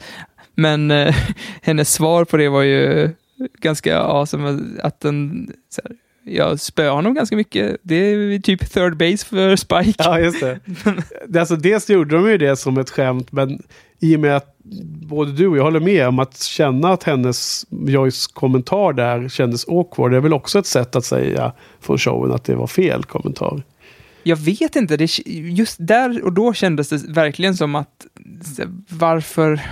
För det, blev, det mynnade ju bara ut i ett skämt liksom. Ja, men, de måste behandla det bättre efteråt för att det ska vara ja, men s- senare så, så säger ju, tror jag, Sander no, alltså Sander gottgör det och säger ju till Buffy att eh, det här... Det är ingenting du har gjort här som är fel. Nej, nej precis. Och, och alltså... allt det jag har klagat på, det som du säger att showen besvarar min kritik, det, det kändes som eh, i ett senare avsnitt att, där hon tränar mot eh, Sander och så se, ger Sanders svar på alla de här irritationerna som jag har haft, ja. att det här är inte ditt fel Buffy, det, och Buffy säger rent ut så här, det känns som att jag drar åt mig liksom män som vill ha något farligt och något som inte jag vill ha liksom. Mm. Och då säger, säger Sander bara, det här är inte ditt fel, det är bla bla bla. Mm. Exakt det som jag pratar om. Ja, precis. Om man nu har rätt där då. Ja. Klart han har. Ja. Ja. Vad heter det? Jag tycker att Buffy är ju... hon beter, alltså inte mot uh, Spike, där är hennes ställning, uh, håll, alltså inställning till det sund och så här. Det, mm. det har jag liksom, att hon inte vill liksom följa med i hans dans där och hans mm. uh, upp, han uppvaktar henne och så vidare. Det är helt okej. Men i de övriga bitarna, både med Dawn ganska ofta och lite, lite allmän känsla är liksom att Buffy är ju, och hon är liksom jäkligt uptight känns det som just nu i se, så här långt in i serien. Hon är ganska, alltså hela det här med, med Riley som, oavsett vem som hade rätt eller fel, så blev det ändå att de gled ifrån varandra och de stötte bort varandra, båda liksom. Tror jag. Alltså det finns, det, det håller vi inte med om. Nej, men, men det behöver vi inte ta det, igen. Det blev resultatet i vilket fall. Hon har ju ingen pojkvän längre. Han, han skickar inte ens kort på, på hennes födelsedag. Liksom. Och sen har hon liksom en del scener. Jag tycker att hon är för sträng emot Dawn och att hon alltid bara tjatar på Dawn så fort Dawn kom in i ett rum. Alltså precis det som var i förra avsnittet när Dawn rusade ut från sitt uh, rum och liksom gjorde revolt liksom. Det, det var ju också en re- reaktion på att Buffy inte ens liksom det minsta involvera Dawn i vad som pågår i livet där just nu. Det får ju en motreaktion liksom. Så det, det kände jag ganska tydligt här nu att på något sätt så bygger de upp till att hon har blivit liksom ah, hon har blivit liksom, det känns på något sätt så att hon är lite sluten inom sig. Jag vet inte. Det är bara den vibben som jag skrev ner här när jag såg det avsnittet. Ja, jag, jag, hon har ju hon har ju liksom eh... Giles som hon är helt, där det liksom inte finns några filter där, ja. Där känns det som att hon har sin liksom själsfrände, de är ju liksom ja. Där finns inga hemligheter längre och de har haft sina liksom ups and downs och nu är de på sånt jävla ja. Fint ställe liksom, där, där de bara kan prata om vad som helst. Ja just det, det stället som, som typ en pojkvän skulle kunna varit i om de hade haft ett bra förhållande. Ja. Mm. Ja. Om, om inte om inte uh, vad heter han? Riley skulle ta allt så jävla hårt och istället jo, för att nej, gå ner i grottor och banka om. och, och grejer. Jag vet, men liksom, oavsett vems fel det var som sagt, för det har vi pratat om så, så vad är det ju den, den rollen i hennes liv som hon nu inte har längre. Hon har mister Giles, så det är en bra kommentar. Det är den hon har mest. Och även mot Willow ibland så är det liksom ja, ah, du har inte berättat vem Dawn är och Willow såg jättebesviken ut och Buffy, alltså det är ju inte hon Nej. Har ju, håller folk på avstånd känns det som lite just. Men det var, ju, det var ju helt rätt beslut och det tror jag Willow håller med om när hon fick reda på sanningen för att de kunde, de, så fort de fick reda på det de kunde ju inte förhålla sig normalt till Dawn längre. Det är sant. Ja, alla var jättekonfusa. Ja, ja okej. Okay. Men du, eh, det här avsnittet eh, alltså, man kan bara säga men Drusilla är ju så jäkla majestätisk i sin roll här. Harmony är helt hysterisk. Buffy spelar jättebra i, vid flera av de här scenerna med, med Spike runt deras dynamik. Och, och han, Spike James Masters heter han, va? Han är ju alltid bra. Mm. Alltså, han är alltid bra. Ja. Eller, han är aldrig dålig, eller? Nej, men visst är det så? Uh, nu sätter du mig i samma situation som jag satte dig i. Jag, ja. jag kommer inte på någon dålig scen så här på nej, rak arm. Nej, men alltså jag... gut check liksom. Ja. Är, är inte han alltid bra? Jo. Är min fråga. Jo. Ja, vad bra. Nej, men så, så vid sidan av det så det känns fortfarande lite som en och visst, de tar det här relationen mellan Spike och Buffy lite vidare, men det är ju något av en eh, antagligen ett avsnitt som bara är till för att det ska vara den här systeravsnittet till något Angel-serie, tv-serien avsnitt va? Ja. För att kasta in Drusilla där, men hon bara försvinner igen i slutet känns det som. Ja, hon det, drar, drar iväg liksom. Det var någon kritik jag hade för jättelänge sedan att varför stejkar inte bara Buffy, eller det är flera gånger som hon bara skitit i att stejka Spike, alltså även när han var Big Bad liksom, ja. Bara låta honom smita och det var ju så de gjorde hon med både Harmony och, och Drusilla nu. Bara lät dem ja. Försvinna liksom. Och egentligen så borde de bara stejka Spike också för han beter... Alltså han... Just nu så... Han är irritationsmoment för henne. Ja, men nu gör han ju inte... Ja, fast, fast hon, hon har väl den här... Eh...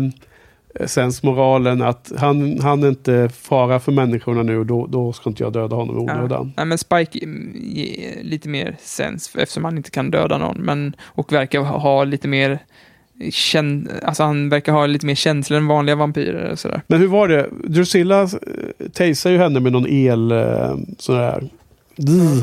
sådär grej som hon svimmade av av. Precis. Och sen var hon ju fast kedja, men sen öppnade Spike kedjorna, då var Harmony kvar där inne, eller hur var det?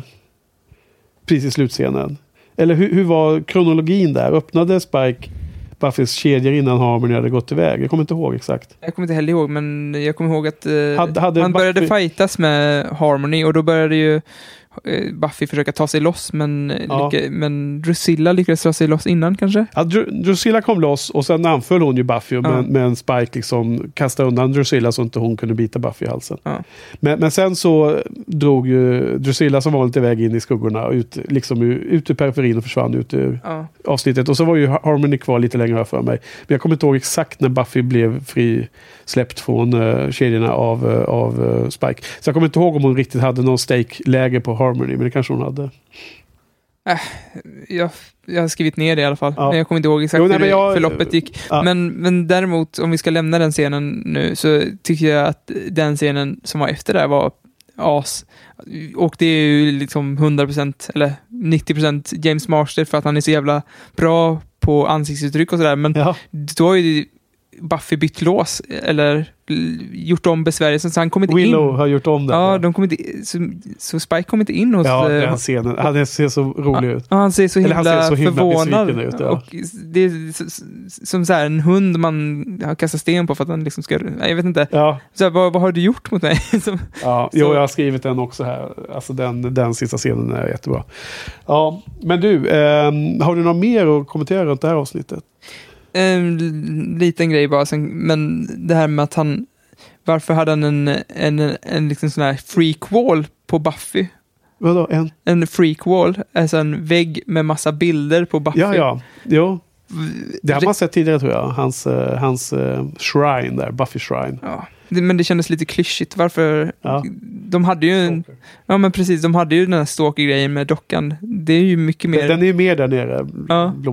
det, det är så lustigt för att de, det är ju en återkoppling till när hon ser honom, vadå, har du massor med foton på mig där i handen, och han gör med det i sin jackficka och sådär. Så han har ja. varit hemma och hämtat foton och sen både det ena ja. och det andra. Vad heter det?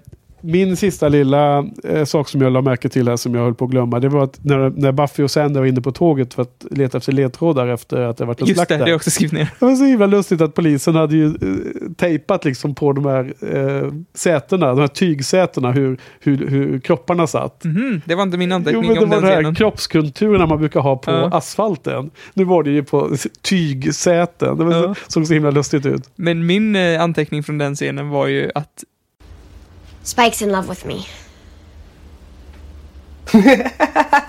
I'm not joking. Oh, I hope not. It's funnier if it's true. I'm serious.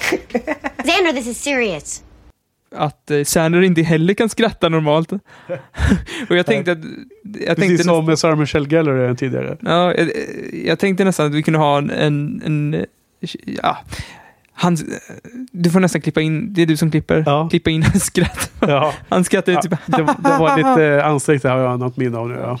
Ja, det, var... ja, men det, det är också där hon sätter sig ner och sitter exakt över en av de här konturtejpningarna som jag tror kändes lite symbolisk, som ett offer där. Aha. Hon, hon säger, jag kommer inte ihåg exakt vad de pratar om, men det är någonting, och sen så blir hon liksom lite ah, blir hon trött, så sätter hon sig ner och då sitter hon precis ovanför en sån kontur ja. hur ett av Drusillas offer hade suttit. Ja. Ska vi gå vidare från det här avsnittet? Ja, vad, vad, vad tyckte du om det här då? Bra, dåligt? Ja, du har höjt den med, jag satte sex av tio av den. Ja. Mm. Vi går vidare. Hi. Hi, I'm looking for Warren. Do you know where Warren is? And if you do, could you tell me? Um...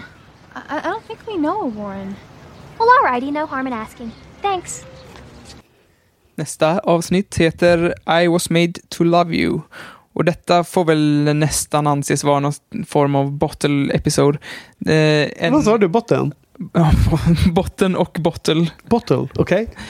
Okay. Eh, lite, något som mellan... Det här skulle, det känns nästan som ett avsnitt från säsong två.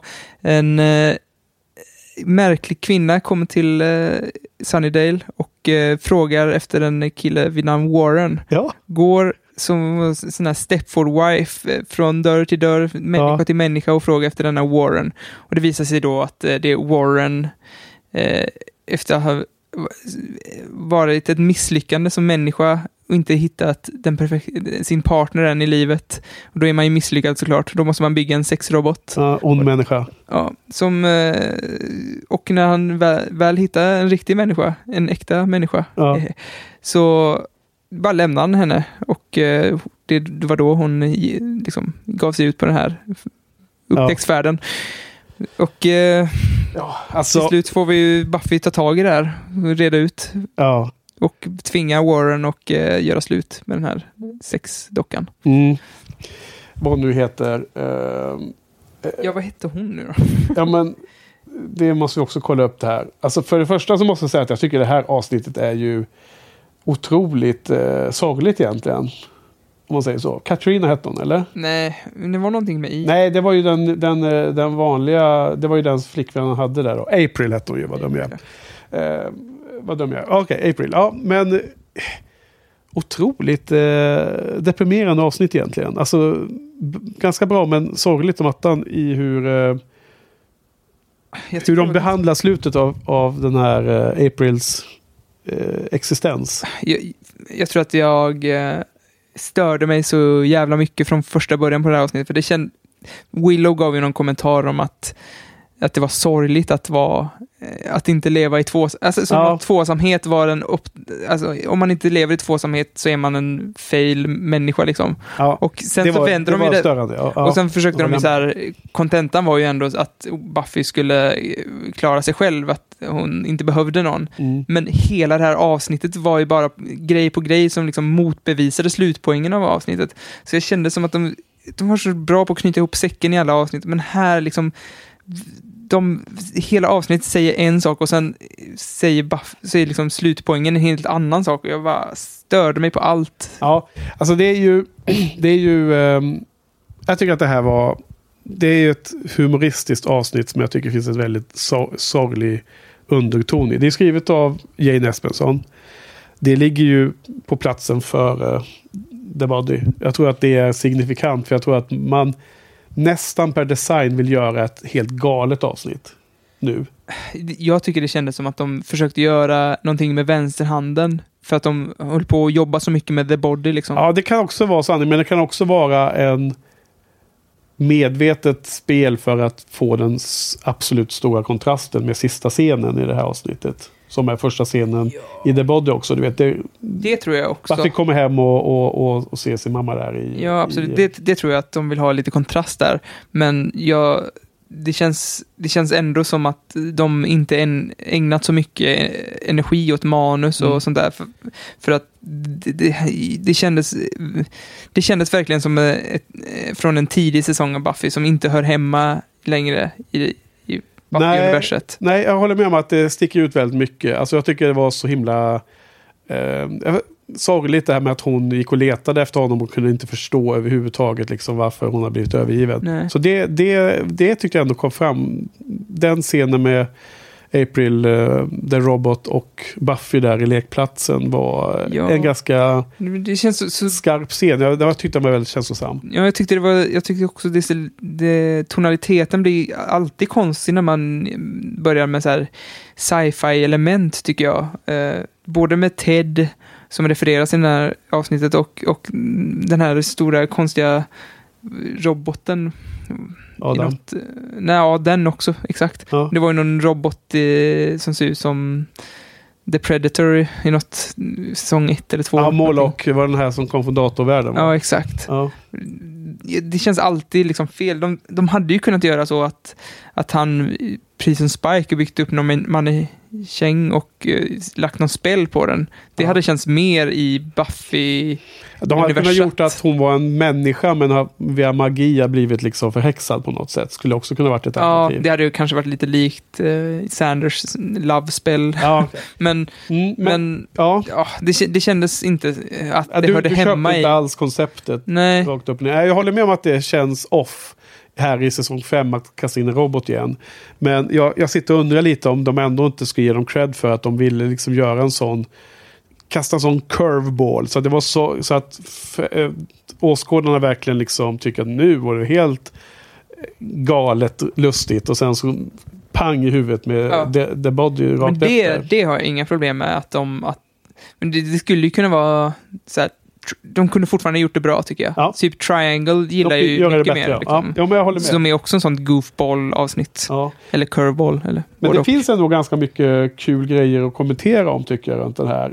Bland annat då att för det första att Warren var ju en gammal klasskompis till dem. Jag tror man har sett honom. Eller jag är tämligen säker. Nu skulle Patrik vara här och kunna uh-huh. referera till exakt när han har varit med tidigare. Men jag är tämligen säker på att han har synts till. De kommenterar att han gick i samma klass som dem. Men att han sen har ju hoppat av. Eller han har gått vidare till någon eh, tech. Alltså någon eh, teknik eh, college har han gått till. Eh, men, men sen där för övrigt på tal om bakåtreferenser. Han, han refererar ju i början av avsnittet till Buffys kärleksbekymmer till att det går inte att ha, ha, ha relationer här på The Hellmouth. Nej. Och det är ju en, tycker jag, en liten blinkning tillbaka till slutscenen i, i avsnittet Don't Kill a Boy on the First Date som är i mitten av första säsongen. När de, de sitter på en liten stenmur utan, ja. utan på skolgården. Jo, den har vi pratat om. Och skojar om ja. att eh, kärleksrelationer på The Hellmouth liksom, hahaha. Ja, exakt. Och där är det väl också en sån klippning tror jag som eh, Sofia pratade om att det går inte att ha mänskliga relationer och sen klipp till robotrelation. Ja, ja. ja. Och eh, så då. Eh, en annan otroligt lite lustig historia var att det framkom att Anja hade blivit en så här badass daytrader. Mm. Du vet, hon hade tjänat massa pengar på att köpa sig aktier. Mm. Det var en lite rolig scen tyckte jag. Ja, det kanske var så här att humorn klickade lite mer med dig. För att jag tyckte inte det var någon sådär scen som var pissrolig i det här avsnittet. Nej. Men, men jag, jag tyckte det var jätterolig eller så här anmärkningsvärd scen när, när både Tara, Anja och den här roboten prata med varandra. Det var bara tre helt skeva personligheter ja. som var bara knackade in i varandra. Anja, okej, okay, du menar att hon har ju den där eller på vilket sätt är Anja med i den trion tycker du som skevhet? Jag tycker hon har en väldigt skev personlighet. Eller jag vet inte ifall du skojar med mig nu. Nej, nej men, ja, men du menar att hon är lite att hon, har, att hon pratar utan filter och allt de här bitarna, eller? Att hon har en skev personlighet. Precis ja. som Tara och den här. Nej, men, båda, alla tre har ju väldigt Eh, konstigt sätt att prata liksom. Okej, okay, vad, jag, vad jag blir förvånad att du klumpar ihop alla tre att Taras skevhet har att göra med överspel och att jag inte tycker att skåd, skådespel ska vara bra alltid. Och roboten är ju på grund av att det är som du säger en sci-fi in, del som inte känns att det, tonen passar in i serien lika bra. Men jag tycker att Anja är en full bra karaktär som är otroligt bra spelad men det, den är en quirky karaktär fast den är helt rätt gjord i serien, så på det sättet passar de inte in alla tre i en klump. Det var så jag menade. Uh. Ja, det, var, det var inte någon jättestor Nej. tanke. Jag, hade, jag tycker bara, jag bara att alla har ett väldigt speciellt sätt ja. att prata på. Ja, just och det. Alla ja. var i samma scen liksom. Ja, just det. Ja. Där, där de, de gick uh, i någon park i, på skolan eller ja, vad? Precis innan daytrade. Ja, just det, just det. Just det. Ja. Efter, eller något sånt. Eh, vad heter det? Sen var det en, ja, men jag tyckte det var många separata kul scener, även om jag helt håller med om att hela avsnittet kändes inte sådär liksom eh, lika bra som flera tidigare på säsong fem. Men de, de satt där i The Magic Box och pratade om The Sexbot. Eh, det var liksom många lustiga. Det kanske var simpla under uh, bältet uh, humor där, men det var man såg ju att både alltså Sander var lite sugen på den här uh, April. Mm. Hon är snygg som attan och sen såg man helt plötsligt att Willow också var sugen på henne och mm. så såg man Tara liksom uh, reagera på att Willow verkar så här tycker att hon var snygg. Och det var många sådana humor runt, ja. runt den där biten. Att ja, jag tycker faktiskt Tara visade lite där innan vid daytrade-scenen så jag, fick, jag kommer inte ihåg exakt vad de var, men jag tror att Nej. Tara fick in något litet skämt där och kändes som en karaktär helt plötsligt. Det känns som att de försöker utforska Tara lite, vad, hon, vad hennes grej är lite grann. I ja. det här avsnittet och i avsnittet innan också tror jag de testade lite vad hon kunde gå för. Uh, Ja. Men det var roligt också att, att Anja, Anja var ganska härlig. Hon försäkrade om alla om att hon inte var svartsjuk flera ja, gånger. Just det. Det talade väldigt ult- mycket för att hon var svartsjuk. Ultimata beviset på att någon är svartsjuk. Ja. Vad heter det? Sen gjorde jag en liten koppling till att det är en sexbot här och det är precis som de har i filmen Serenity. Eh, långfilmen då. Uh, som efterföljde Firefly T V-serien. Där finns ju också en sexbot. Mm. Välkänd. Um, så där har Joss återanvänt den grejen. Ja. Det är mister Universe som har en, men, en där i. Visst är det den här scenen, eller den här avsnittet, som Spike försöker nästla sig in hos skobisarna. I'm trying to explain. She might have said some things that sounded like I expressed some kind of... We are not your friends. We are not your way to Buffy. There is no way to Buffy. Clear out of here and Spike this thing. Get over it. I don't know what you mean. Yes, you do. Move the hell on.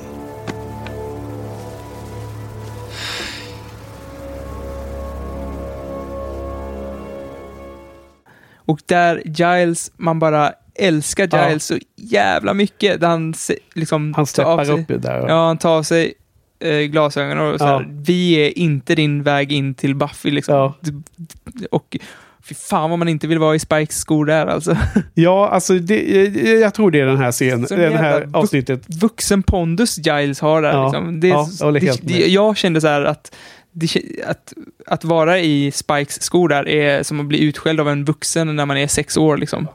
Alltså, ja, om det var det här eller förra, jag är inte helt, helt säker. Men jag, jag, jag tyckte när jag såg den serien, jag tycker också att den var underbar, att jag saknade lite när Giles hade den rollen mer i serien också. Mm. Att vara den vuxna. Ja. För han har liksom glidit undan lite i bakgrunden ja. mer och mer nu. Jo, men också förra säsongen så var han ju, gled han ju in i någon slags... liksom depression eller sån där liten identitetskris kanske, ja. där han inte riktigt visste sin roll, men nu känns han jävla självsäker, han är mm. Buffys bästis liksom och, ja. och det, ja, absolut, och det känns som att efter Checkpoint när Buffy hade sitt tal ja, och de är, de är verkligen jämlika ja. nu, och det kändes, och den scenen att de hade den här scenen i det här avsnittet kändes ju jäkla nice med tanke på The Body-avsnittet. Ja. Liksom, för då, då hade man redan höjt Giles till sån hög position och ja. sen... Ja. Alltså det, vi närmar oss nästa avsnitt och det här det avslutas ju med... Alltså först är ju Joyce så himla glad här i det avsnittet. Du vet, hon är på den här dejten. Gosh, I'd forgotten how much fun dating can be. I don't know. I was standing right here. I didn't see Prince Charming. I didn't even see a goodnight kiss. It all looked pretty tame to me. I suppose by your standards it could seem pretty. Oh dear. What? I left my bra in his car. Mother! I'm joking. Good God, that's horrible. Don't do that. I left it in the restaurant. No more! No more! No more! On the dessert card. I can't hear you. Mm. Hon kommer hem och håller på och skojar om att hon har glömt B H:n i bilen och ja. det ser jätteförskräckt ut och sen säger nej, nej, jag, jag glömde den på restaurangen och, och så här liksom, och så himla ja, så himla levande helt enkelt det plötsligt. Ja. Och det är ju såklart per design. Ja. Och sen är det den här otroligt brutala sista scenen är ju, vilket avslut ändå. Ja, men när du såg det liksom, vad, vad, vad tänkte du? Eller du, visste du vad The Body betydde? Eller? Jag hade ju fått den, som jag berättat tidigare avsnitt, spoilad av min flickvän bara för några veckor sedan. Nej. Vilket är så jävla synd. För att jag, när jag såg det här så bara, fan, det här skulle man inte bli spoilad på. Och dessutom t- två saker till som jag störde mig lite på. Det är att de skulle inte haft med den här scenen i det här skitavsnittet, känner jag. De skulle haft sparat, för den kom ju med igen i nästa ja, ja. avsnitt. Mm. Så, så att det hade varit så jävla nice för de bara...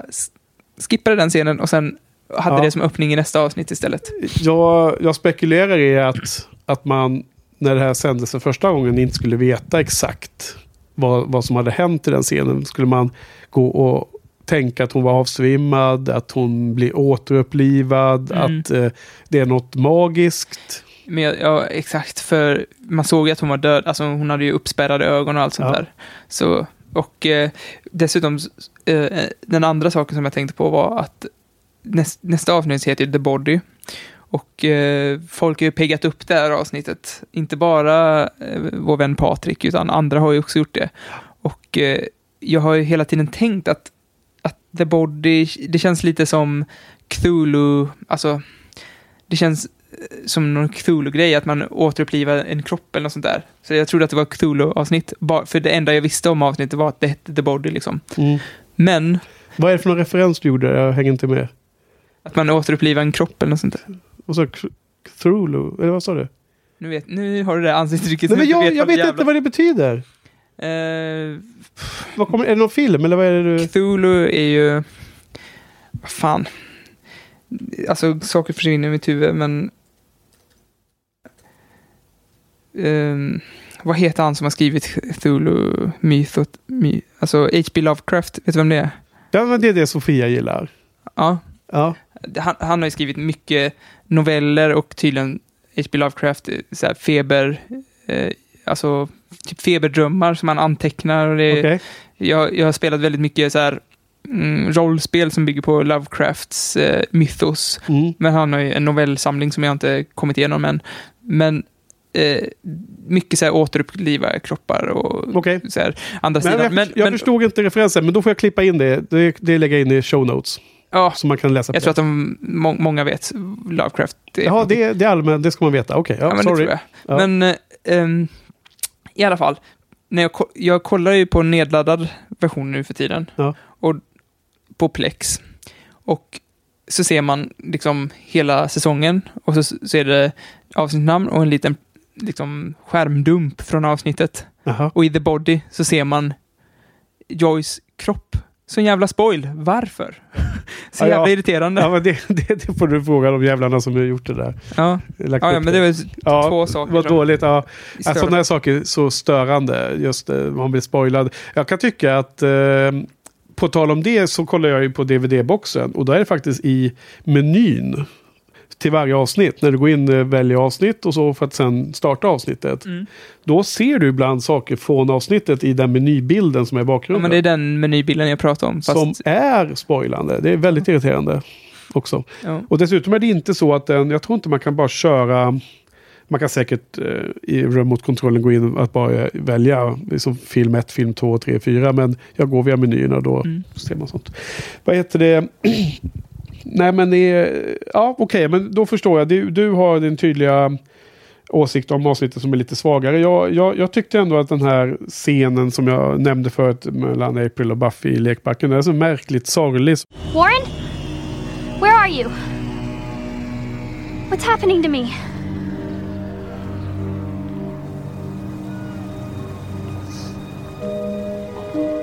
Can you cry? Sometimes I feel better when I cry, but there might be rest issues. Crying is blackmail. Good girlfriends don't cry. Oh. I've rechecked everything. I did everything I was supposed to do. I was a good girlfriend. I'm sure you were. I'm only supposed to love him. If I can't do that, what am I for?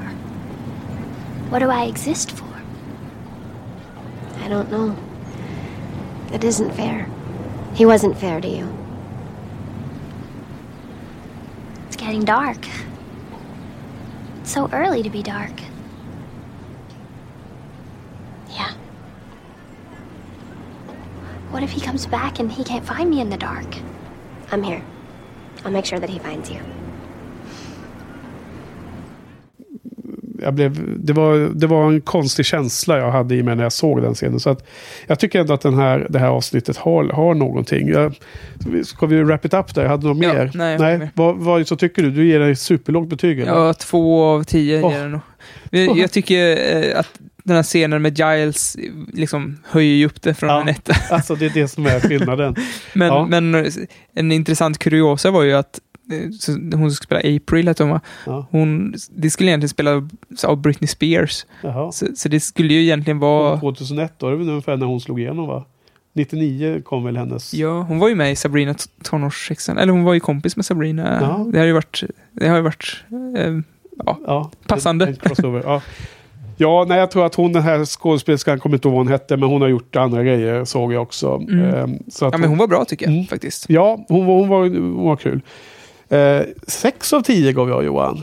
Ja. Tänk vilken stor skillnad det är. Vi brukar vara hyfsat nära ändå. Ja, men jag tror att jag störde mig så jävla mycket på budskapet de försökte få. Och sen den där scenen i slutet som du pratade om, som du tyckte var så fin, tyckte jag var så här: vad, vad håller ni på med nu? Sen en helt annat budskap helt plötsligt, som så här, kändes väldigt krystat och men, väldigt Buffy stereotypiskt. Och, och April. Ja, de försöker på någon, någon sån här sci-fi budskap helt plötsligt, ja. Så här, ja. Bara, lite så här Blade Runner-grejen. Ah, ja, men precis. Dumt. Det, det är något sånt jag kanske fick en sån känsla, för jag, jag har ju läst mer science fiction än, än fantasy egentligen, och det är ju ofta så här liksom eh, sådana teman, liksom var där en, en, en, ett, ett levande väsen, var en mänsklig själ och så vidare. Mm. Liksom. Kan det finnas... Jag tycker det är ett pissintressant ämne, men ja. jag tycker det bara, här gjorde de verkligen det med vänsterhanden. Bara, gå all in och gör ett helt avsnitt om det istället, istället för en liten vänsterhandsscen i slutet. Ja, det var Stafford Wipes. Men hon var ju, hon var ju helt, hon var ju otroligt... Eh... ledsen där i slutet. Ja, skitsamma. Ja. Vi, vi är klara med den här. Hey, Mom. Oh.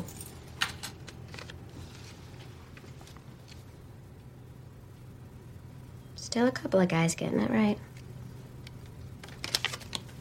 Hey, flower getting lady. Want me to pick Dawn up from school? Mom? What are you doing?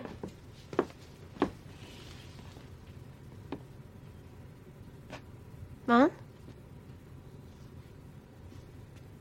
Mom? Mommy?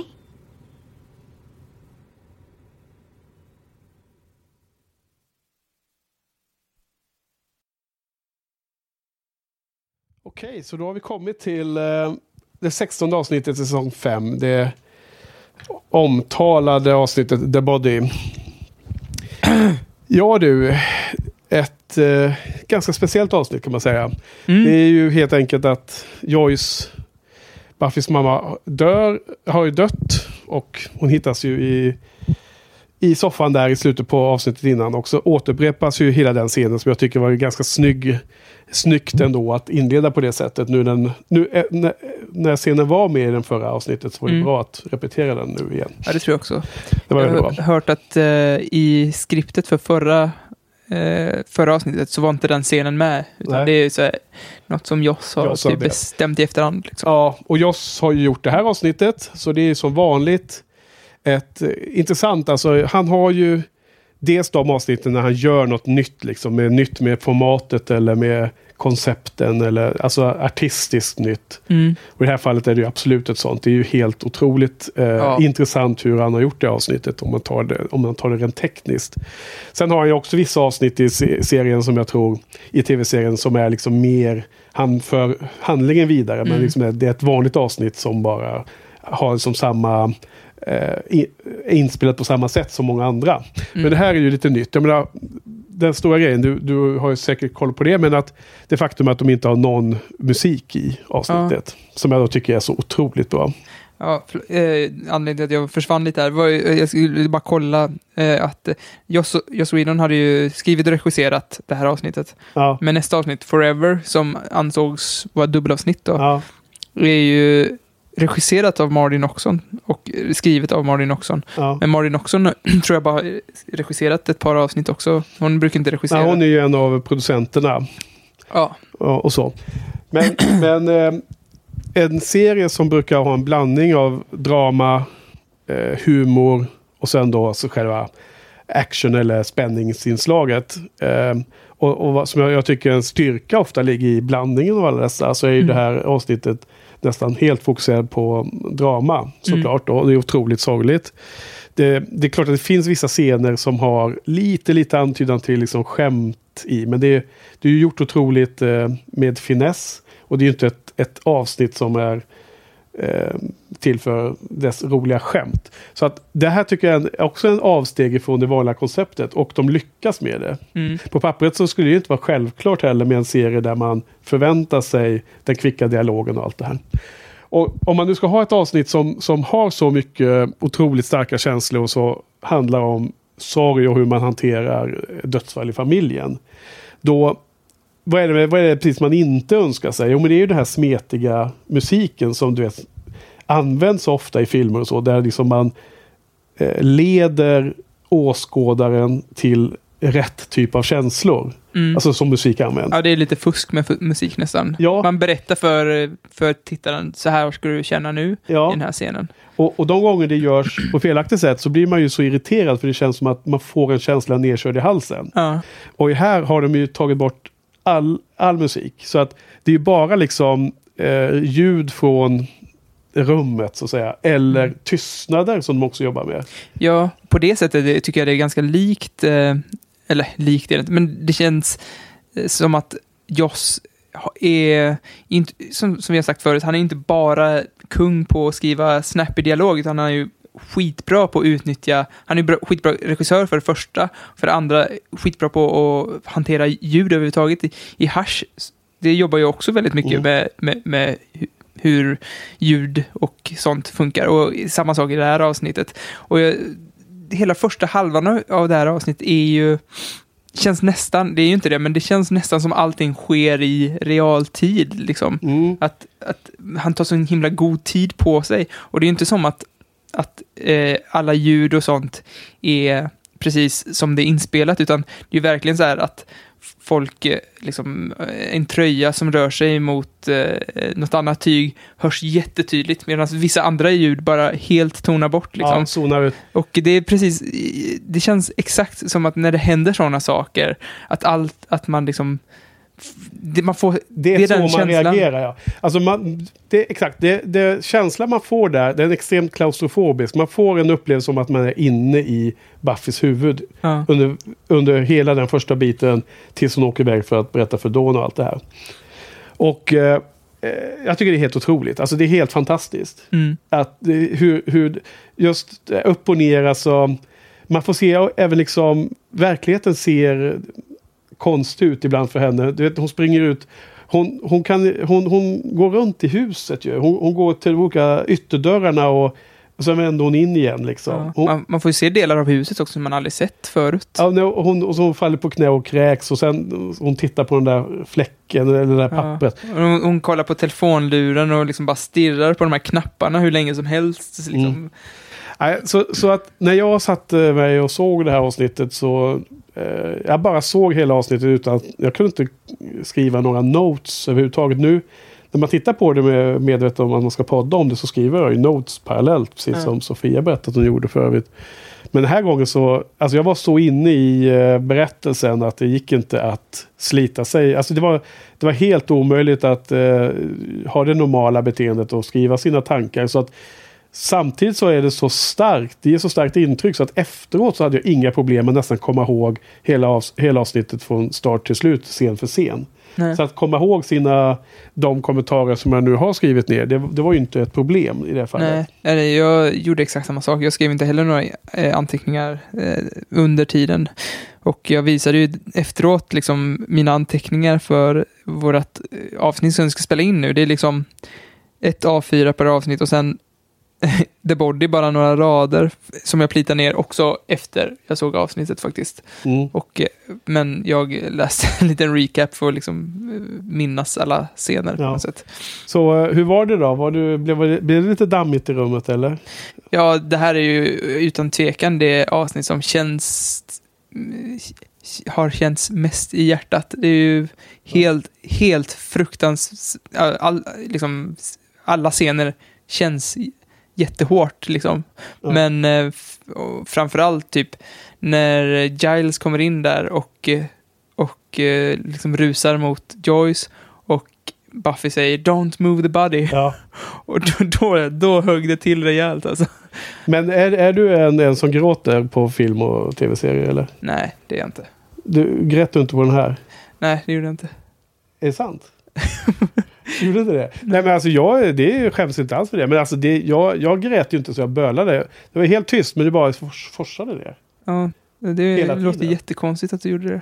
Nej, gjorde det? Det borde du verkligen skämmas över. Ja, nej men... Eh, nej men det är klart. Alltså, men alltså jag bara undrar hur olika folk eh, hur du, reagerar. Hur jag är funtad egentligen som inte har ja. känslor. Nej men alltså jag vet inte hur jag skulle... Om, om, eh, normalt sett när man ser på bio, det är ganska sällan som det händer när, man, när det är folk i närheten. Ja. Det händer ofta när man ser någonting själv. Ja, det är, jag, det är ju... Jag är glad att jag såg avsnittet ensam, för att när det är såna här starka känslor, liksom starka scener, så vi, i bio, på bio är det okej för det är liksom becksvart. Men jag har jättesvårt att liksom eh, ha full koncentration på det jag tittar när det är såna eh, liksom kraft liksom kän- scener som väcker så stora känslor. Jag är mm. alltid medveten om andra i rummet, och det känns som att andra i rummet jo, man blir kollar otroligt, på hur man själv reagerar. Liksom. Ja, man blir fa- fan otroligt eh, väldigt självmedveten. Exakt. När det händer. Alltså, men jag, jag tror att det, det händer mer och mer desto äldre jag blivit, för att när jag var yngre så, så hände det aldrig när jag såg film.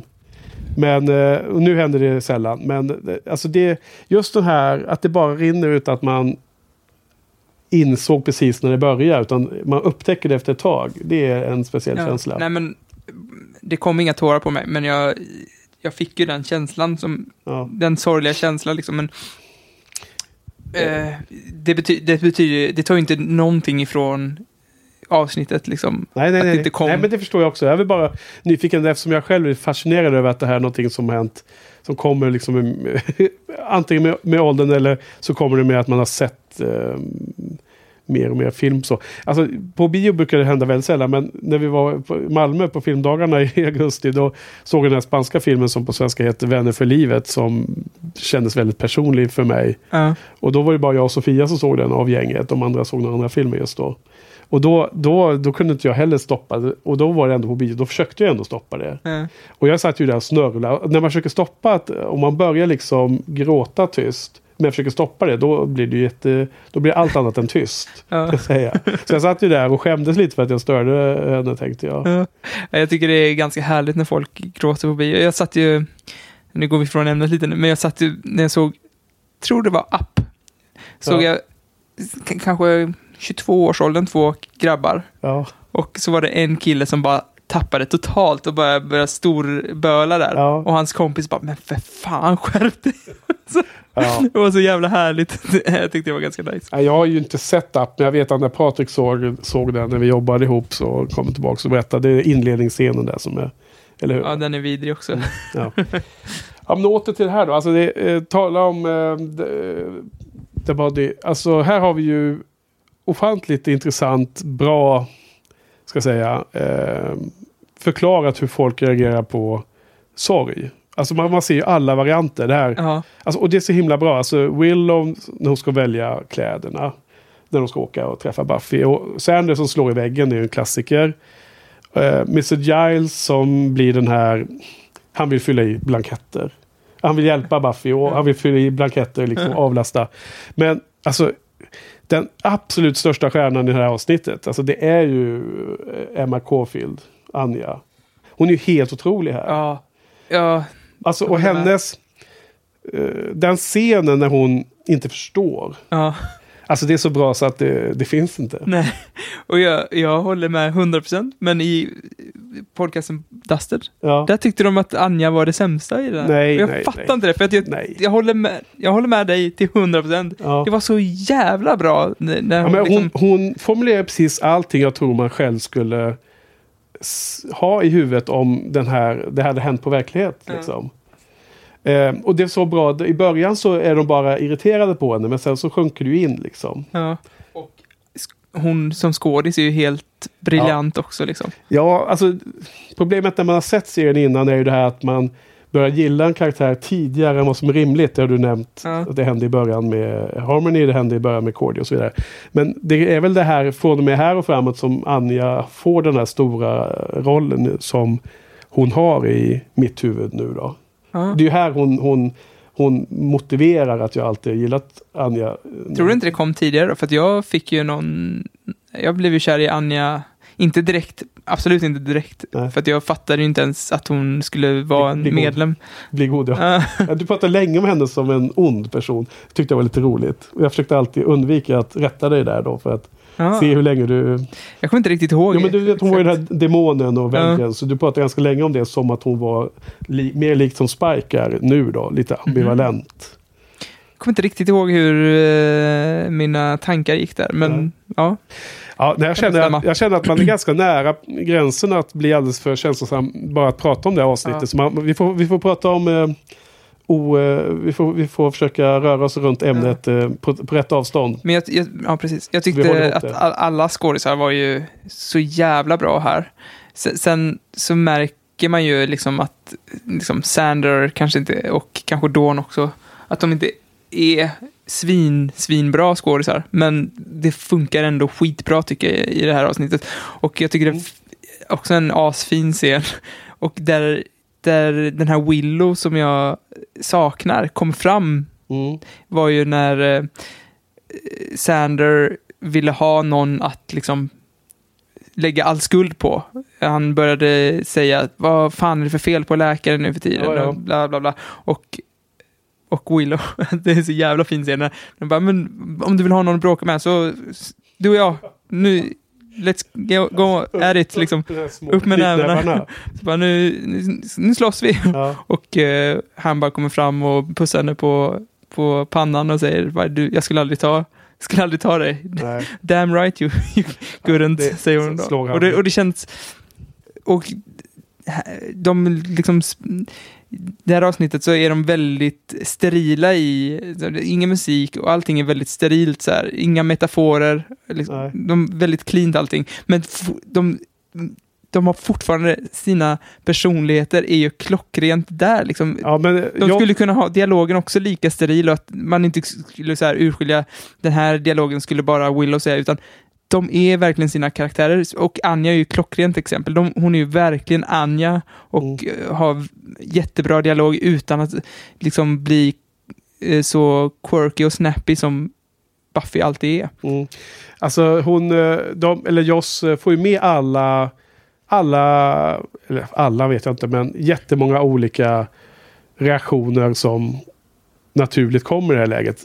Det var ju Sanders eh, exempel var, jag vill liksom hitta blame. Mm. Och sen då att han, han vill inte slåss med, med Willow uppenbarligen, men han slår i väggen istället där då. Men, men på tal om kyssen i pannan då, så är det ju också här som, det är ju första gången vi ser Willow och Tara eh, kyssas. Så det får ju, måste ju kommenteras så inte lyssnarna saknar ja. Den kommentaren. Nej. Eh, alltså, man såg det är också det. En sån här modig grej egentligen, för att ja. Hela det här avsnittet är ju väldigt modigt av Joss att göra, för det känns inte så himla network.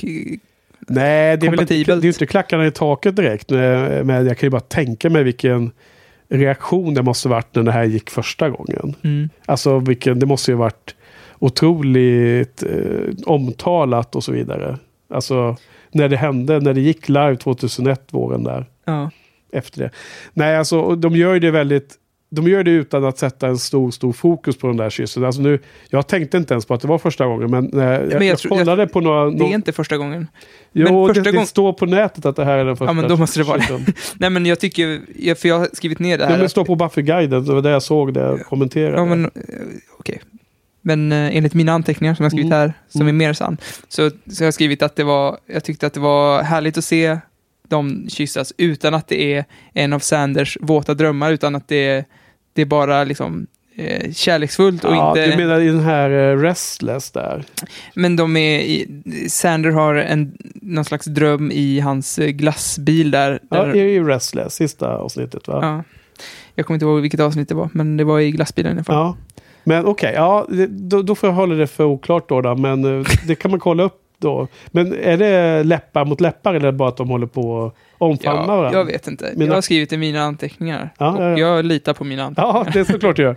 Nej, men jag, ja. jag, det, jag har tolkat fritt från minne att eh, de kysstes där. Ja, ja. Men, men det, var ju, det var ju inte dem, det var ju hans dröm liksom. Ja, men, men, ja. Och det, dessutom så var det ju...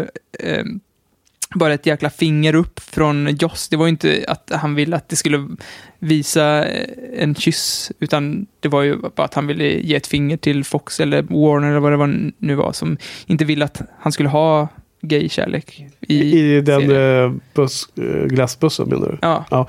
Alltså jag tror att flera gånger i scenen har man sett scener där de har kysst varandra, men man har inte sett det. Man har, de har alltid klippt för, eller man har sett från en annan vinkel och så. Här får man se dem ge en väldigt snabb Eh, alltså det ser så naturligt ut. Det, det, det är bra på det sättet att det drar ingen...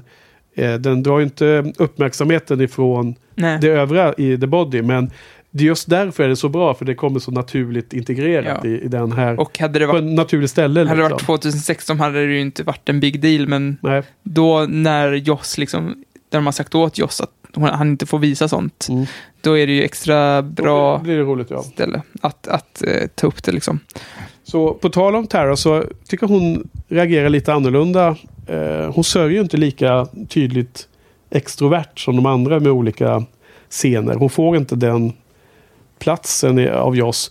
Och då är, det så säger hon ju till Buffy att hon själv har upplevt något av det här. Och hennes mamma hade dött när hon var femton eller sexton eller vad det nu var. Säger hon ja, ju. Ja. Och då är det en, en, en tydlig anledning till att hon inte reagerar på samma eh, chockade sätt som skobisarna som alla... Ja, men hon har ju inte samma koppling till Joyce heller Nej, som de andra. Exakt, för det var egentligen det andra alternativet var ju att, eller så är det helt enkelt för att hon inte är lika djupt inne i skobisarna och har den här känslomässiga connection där. Tror du att det är det, det är mer då, eller? Ja, för till och med för det första har hon ju inte varit en Scooby så lika länge. Mm. Och för det andra så känns det som att hon inte har hängt med Joyce. Nej, hon är alltid nej. lite utanför Scoobysarna även när de hänger liksom. Ja. Mm, hon har men, egentligen ingen relation med Buffy på samma sätt. Men, men samtidigt så kan man tycka att hon via proxyn, sin flickvän Willow skulle reagera på samma sätt för att Willow blir så otroligt ledsen. Ja, ja, jag... jag Jag tror ju också, ja men det är nog en kombination av alla de här grejerna. Jag tycker att det var eh, att, jag, för det första tycker jag att den scenen var rätt bra att, att hon fick lite mer värde för att, för att hon är ju verkligen ett bihang lite nu eftersom hon, hon hör inte riktigt till skobisarna och den, ja, men precis den enda anledningen till att hon, hon har att vara ledsen är ju för att Willow är ledsen. Mm. Jag tror verkligen att hon har ingen connection till sko. De hade ju liksom svårt att hitta present i henne trots att hon är ganska nära och, mm. och, och, och Joyce är ju ett steg till från skobisarna så att hon har ju verkligen inte så bra koppling till Joyce. Nej, för det, här, det tredje alternativet kan ju vara att det är dåligt skrivet, men jag tror med tanke på hur otroligt noggrant genomtänkt alla andra delar i det här avsnittet där så tror jag nog att Joss har skrivit Tara så som man vill ha det liksom. Så att ja. alternativet dåligt manus köper jag inte. Nej, det tror jag inte. Jag, hon är ju lite lågmäld också. Och jag tyckte mm. det var nice att hon ändå kunde bidra något till det här avsnittet genom att berätta. Var, var lite stöd för Buffy på ett ganska eh, sterilt sätt. Att hon har haft samma upplevelse och kan liksom mm. berätta för Buffy att du har jättekonstiga tankar nu och det är inte konstigt för det har... Det, Nej, det har man liksom. Det har man, ja. ja. Nej, så att, ja. Och det är nästan första gången hon, Buffy, tar åt sig liksom stöd ja. och frågar så här, was it sudden? Och då ja. säger hon nej, nej, det var inte sudden, men det är alltid sudden liksom. Ja. Det, ja. Är det ditt namn på, de, på vårat avsnitt eller? Nej. Det var det jag tänkte. Du hade tänkt ut ett namn på vårat ja. eh, poddavsnitt innan och då tänkte jag it's, det är säkert It's Always Sudden. Ja, men. Det var ett bra namn. Nej, eftersom jag är medveten om att jag ska klippa avsnittet så hade jag redan när jag såg eh, det här eh, kommit på vad, vad vi ska kalla veckans poddavsnitt. Men du, så första halvan är ju väldigt fokus på, på Buffys upplevelse av att hitta mamman död. Uh. Och då, då känns det som att man är inne i huvudet på Buffy. Mm. Alla de där ljuden och upplevelsen av synintrycken. Sen tycker jag andra halvan blir ju mer kameran är helt plötsligt utanför och studerar allas reaktioner. Mm. Eh, och den transitionen blir ju när Buffy åker till Dawn. Vad tycker du om den scenen då? Det är också så här, jag tycker otroligt fantastiskt genomarbetat att hon är ju i klassen där då. Och mm. sen så får de ju se Buffy när hon berättar för Dawn. Ni hör ju ingenting. Man får den där glasrutan emellan. Men där är också så här väldigt utvalda ljud man får. Ja, men det är också... Det jag vill komma till att bara säga innan jag släpper in det, det är som att det är den där stora glasrutan emellan. Man kan inte nå fram till de två. Oavsett om, om klasskompisen har varit bredvid Dawn där och stått med henne. Så det, det, det symboliserar det avståndet som blir när... när Buffy och, dot- och systern har den här sorgen. Alla andra som står runt omkring är ju helt avklippta från dem. Mm. Alltså, oavsett om det finns ett glas emellan eller inte så är man ju det. Och jag, ty- jag tycker det var så vackert att, de, att han, han gjorde den scenen på det sättet. Ja. Jag eh, tänkte inte på att man är avklippt. Jag, alltså, jag kände, jag vet, det kändes nästan tvärtom. För det kändes som att man såg inte diskussionen. Men man, man, man, jag kände ändå att jag kände Dawns känsla ja. så himla väl. Trots att jag var... Det var en glasruta, jag hade, ljudet var liksom förvrängt och jag fick ja. inte hela bilden. Ändå så visste jag exakt hur Dawn kände där. Absolut, men du, var, du har det avståndet. Du skulle aldrig kunna nå henne i det läget. Precis som att du stod på andra sidan en glasruta. Ja, men man var, ja, det kändes som man var en elev där. Det kändes mm. som att man stod bredvid läraren och kollade. Ja. Och, ja, men det kändes som att man var i rummet där hos, hos den här bildläraren. Ja. Ja. Men eh, där var det också en metafor som jag hade missat som mm. var jätt, rätt eh, rätt obvious när man hörde, men hade du också t- att nu vet jag inte vilken de du pratade menar. Om negative space. Ja. ja att de, efter den scenen utspelades så panorerar de ner till Dawns bild där ja. och jag tänkte så här det, varför visar de det? Det är säkert något symboliskt och sen så tänkte jag inte mer på det, men Det, det är ju negative space, det pratar de om i, i Dusted. Jag vet inte ifall det är rätt tolkning, men det är ju en tolkning i alla fall som jag tyckte var rätt fin. Att eh, neg- all, hela det här avsnittet är ju negative space till Joyce, hur reaktionerna runt ja. hennes kropp ja. är, har varit liksom. Allting är ju, hon är ju borta nu, allting är ju mm. bara negative space i hela det här just avsnittet. Ja, nej, det, den tänkte jag inte på själv, men det är ju, stämmer ju. Då när på teckningslektion och så säger lärarinnan att nu ska ni inte måla kroppen, nu ska ni måla allt det andra, ja. Mm. Negativt. Ja. Ja, okay. Ja, men det var en spaning eh, som de hade där. Det var ju helt klart. Ja, eh, sen i slutet då så blir det en ob- obligatorisk fight mot en vampyr där då, inne på bårrummet. Ja.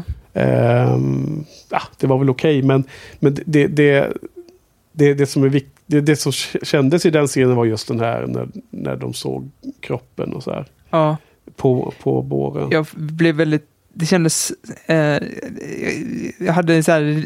Jag fick den känslan som jag hade när min mormor dog.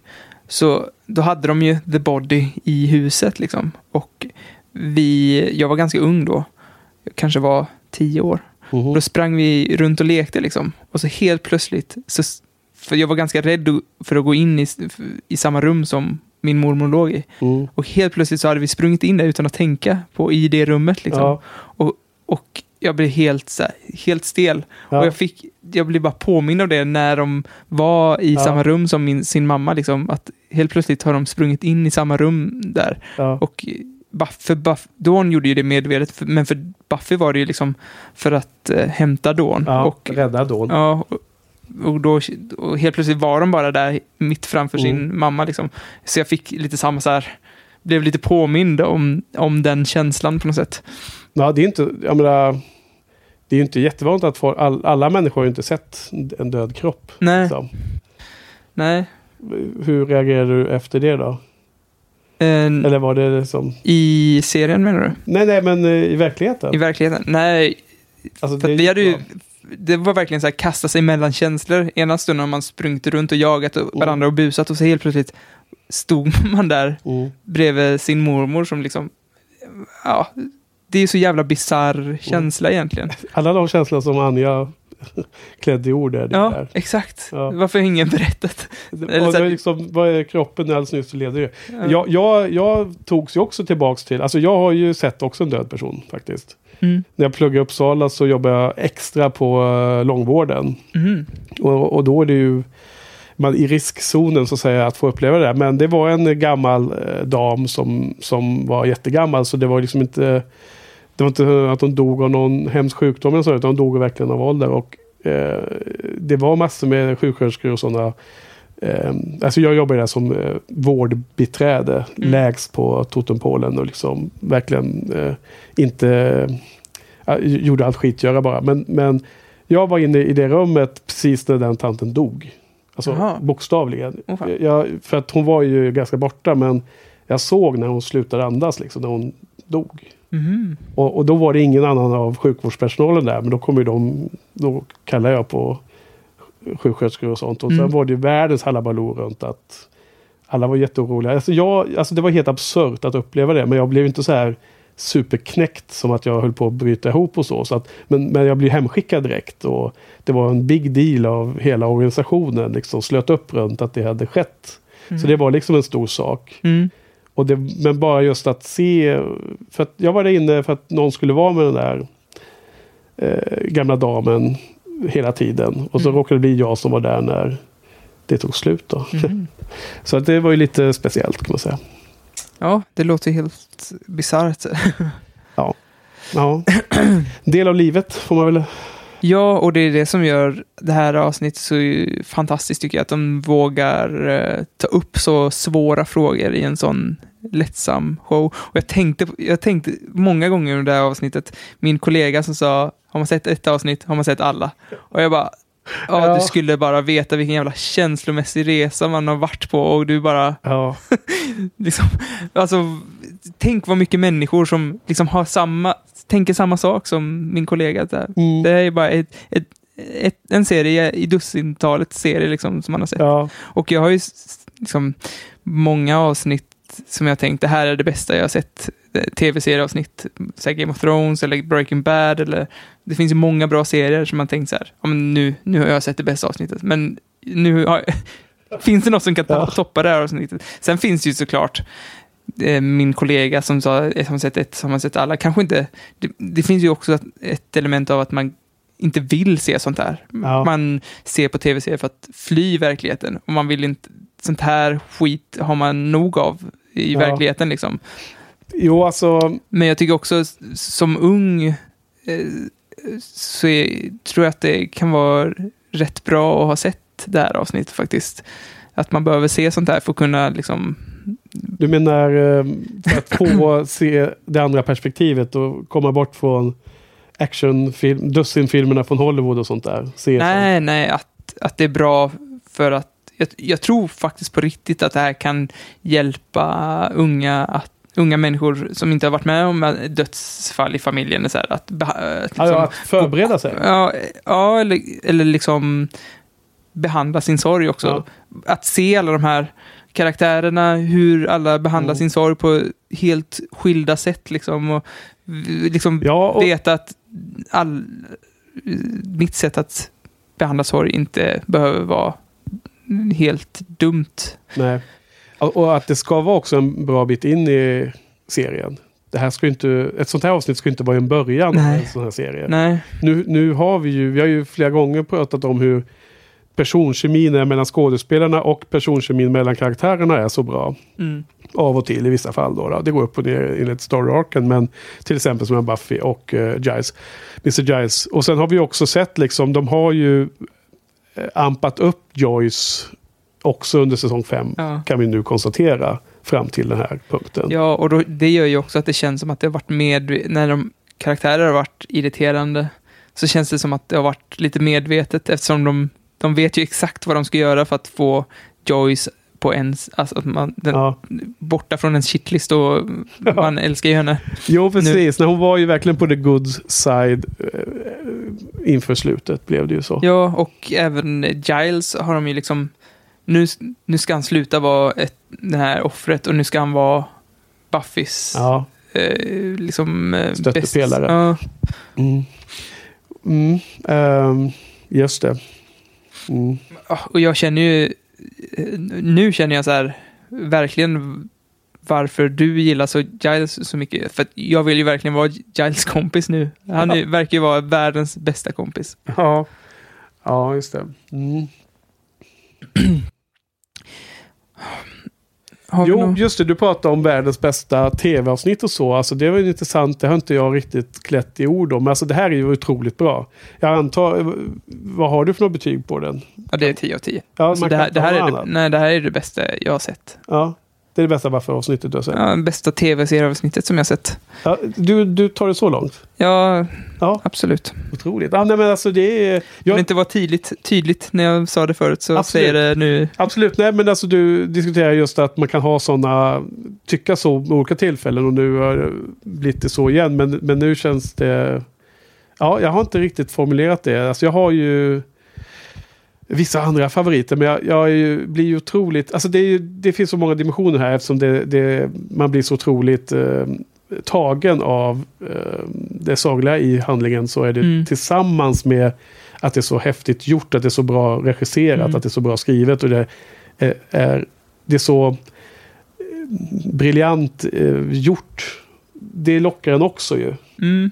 Jag tycker ju också att så här, tv-serier har ju kommit en lång, har kommit långt från tjugohundraett när Buffy gjordes, så har den ju utvecklats otroligt, och man har gjort ascoola saker i tv-serier, och man har verkligen utnyttjat att man lär känna karaktärer och karaktärsutveckling, och eh, Orange is the New Black är väl ett bra exempel där, där man har vridit lite på formatet, man berättar inte på traditionellt sätt utan mycket karaktärer i fokus och sådär, mm. men även trots att det här gjordes tjugohundraett så, kän- så är det fortfarande det, det bäst, alltså mest unika och coolaste jag sett i, inom tv-serier. Mm. Liksom.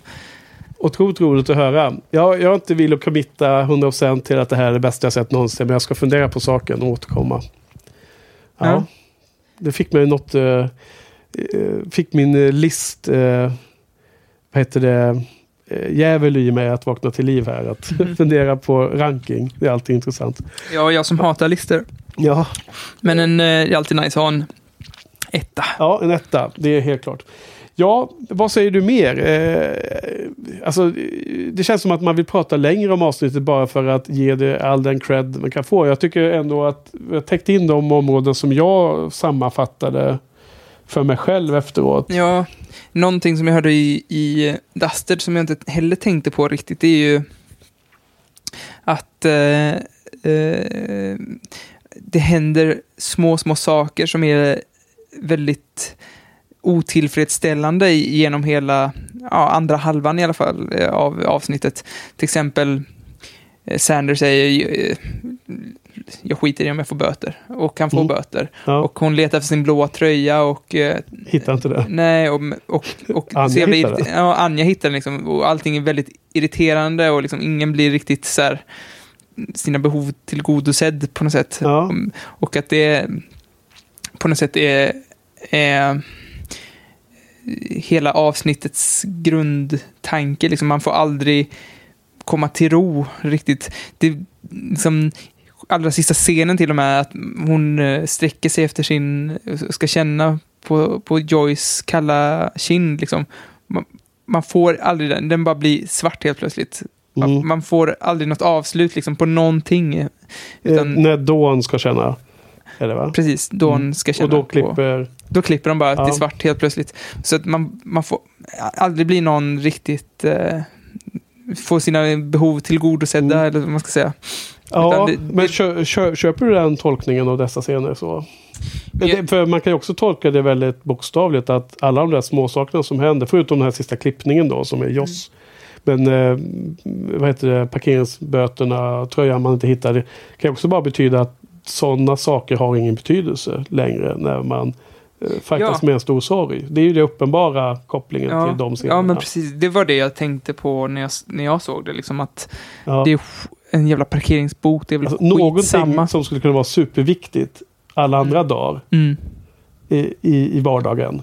Att liksom, ja, jag fick parkeringsbot som man kan prata om i flera dagar. Mm. Det kom så här kollegor. Är helt plötsligt helt oväsentligt då, givetvis. För mm. allting är ju relativt. Ja, jo.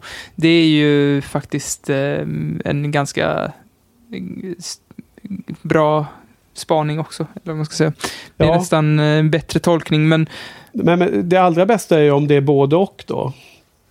Om ja. Joss vill att båda sakerna ska finnas med, och att de, man, man tar det som den första uppenbara tolkningen, men sen finns det ytterligare en layer under som är det här att allting blir otillfredsställande i någon mening. Ja, men och även om, om han hade hunnit ut och, och liksom stoppat parkeringsboten om hon hade hittat sin tröja i sista sekunden. Det hade ju inte spelat någon roll liksom. All, allting de här so- sakerna som skaver spelar egentligen liksom ingen roll. Nej. Ja, ja. Ja, ja. Nej, men ett fantastiskt avsnitt. Det är ju eh, otroligt eh, bra. Och sen är det bara liksom mitt i säsongen. Det är nummer sexton av tjugotvå. Det är, det är alltså sex avsnitt kvar blir det, va? Mm. Eh, vad, hur, hur ser du fram emot slutet av säsong fem nu då? Efter det här, eh, den här passion, den här eh, känslomässiga uttömningen.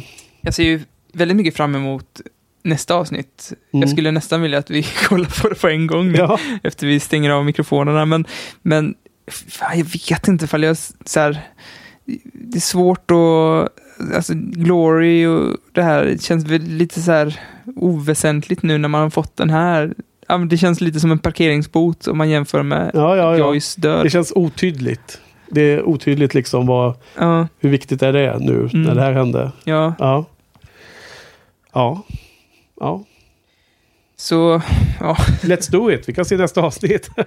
Men vi ska, vi ska vi, vi avslutar där. Båda tio ja. och tio, det är underbart. Det är härligt. Det var ju synd att vi inte hade med Patrik här. Det var det som var ursprungliga planen, att han skulle vara med och prata om det här avsnittet. Men det blev mm. ju förändrat allting. Så vi får väl höra med honom nästa gång vi träffar den gode Patrik, vad han, lite mer detaljer om han ja, tycker om det här. Jag ser fram emot. Han måste ju få kommentera. Du får se åt honom att kommentera på det här. Ja, precis. I, på kommentars på, på webbsidan. Men ja. Nästa gång han är gäst i podden, då måste vi återanknyta till The Body. Mm. Det var ett av de tre avsnittet han nämnde tillsammans med Hasch och eh, ett avsnitt i sexan. Okay. Var det de här tre? Uh-huh. Han ville ju nämna de, de tre bästa. Eh, men du, eh, vi, eh, nästa vecka, då är inte du med ju. Det nämnde jag ju redan. Du ja. Ska ju ut och eh, semestra, så att eh, vi kör ju på med podden. Mm. Och eh, då ska ju den härliga Joel komma in och hoppa in i ditt ställe. Så då får jag njuta av Joels sällskap här istället. Och så får jag njuta av podden som bara lyssnare. Ja, precis. Det blir ashäftigt. Det blir un- en unik upplevelse. Eh, det blir jättekul. Så då ska vi ju eh, gå igenom fyra avsnitt som vanligt. Det är ju avsnitt sjutton till tjugo som heter Forever, som du, du säger är någon form av eh, inofficiell andra avsnitt i mm. någon dubbelavsnitt här med The Body.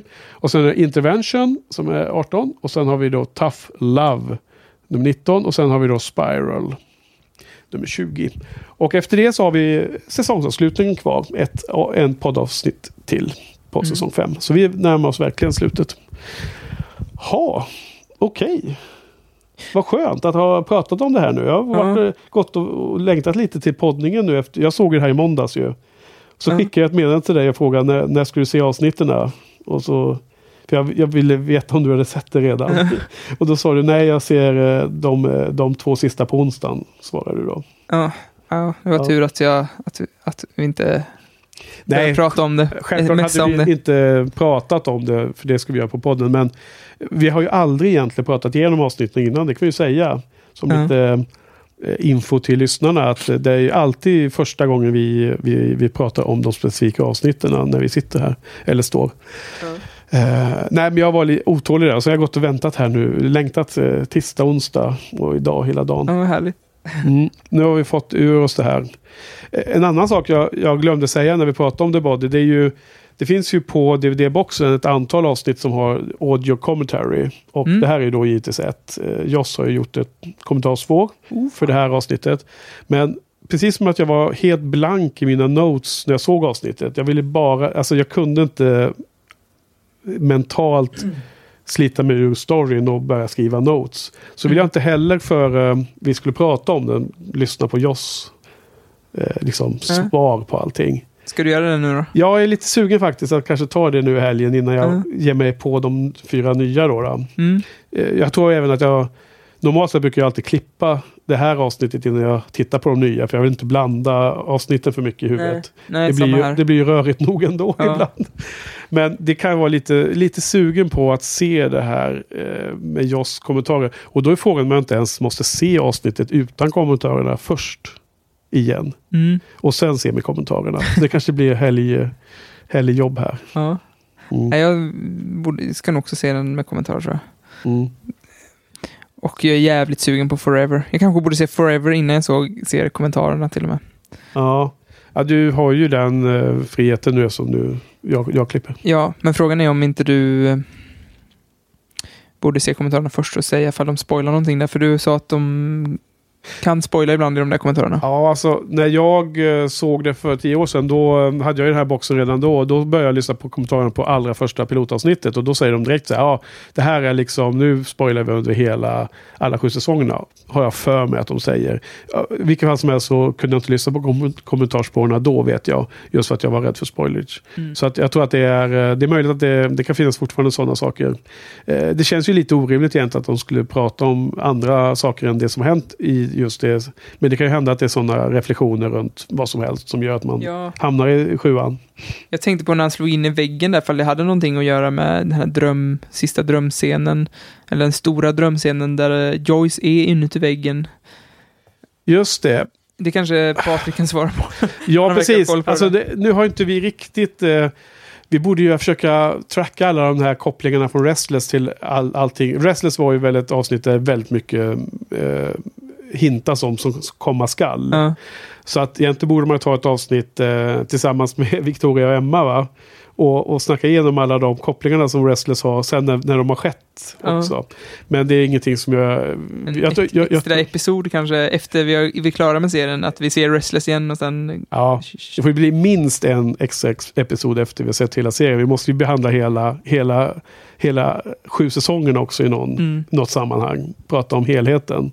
Alla sådana saker. Det var en bra, bra idé. Ja, men du, vad säger du? Är vi klara för kvällen, eller? Ja, det tycker jag. Mm. Vi önskar alla lyssnare en eh, god fortsatt dag eller kväll på, på när ni lyssnar på detta. Ja, och om ni är som eh, hon som kommenterade för första gången. Där, Anneli. Att ni, ja, Anneli, att ni inte kommenterat den av lathet, så är väl The Body ett alldeles utmärkt avsnitt för en första kommentar, för jag är jättenyfiken på vad folk tycker om det här. Ja, precis. Är det en tio av tio? Är det här det bästa tv-serieavsnittet alla kategorier? Eller var det bara jobbigt att titta på? Ty- tycker du att det är så här, att håller ni med liksom, att man vill ha verklighetsflykten och det här, såna här upplevelser har man nog av i verkligheten? Liksom? Ja, precis. Med all elände i världen mm. som man får se rakt upp i facet på rapport och sånt. Eh, och hur var det? Lyckas ni hålla er från att gråta, eller satt ni och grät i, i sofforna och fåtöljerna också? Eller är jag en psykopat som inte kan gråta till sånt där? Ja, så gå in och kommentera på eh, buffypodden punkt se, och när jag ändå är farten, gå över till iTunes och ratea vår podd också. Mm. Mm. Okej, okay, så tack Johan. Tack Henke. Tack Joss. Tack, tack för, för oss. oss. Are they going to cut the body open? Oh, my God. Would you just stop talking? Just shut your mouth. Please. What am I doing? How can you act like that? Am I supposed to be changing my clothes a lot? Is that the helpful thing to do? Guys. The way you behave. Well, nobody will tell me. Because it's not okay for you to be asking these things. But I don't understand. I don't understand how this all happens. How we go through this. I mean, I knew her, and then she's, there's just a body. And I don't understand why she just can't get back in it and not be dead anymore. It's stupid. It's mortal and stupid. And and Xander's crying and not talking, and, and I was having fruit punch, and I thought, well, Joyce will never have any more fruit punch, ever. And she'll never have eggs or yawn or brush her hair, not ever. And no one will explain to me why.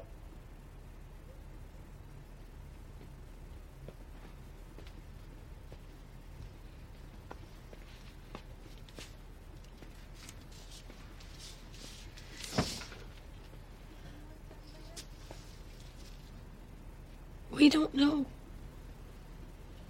how it works. Why?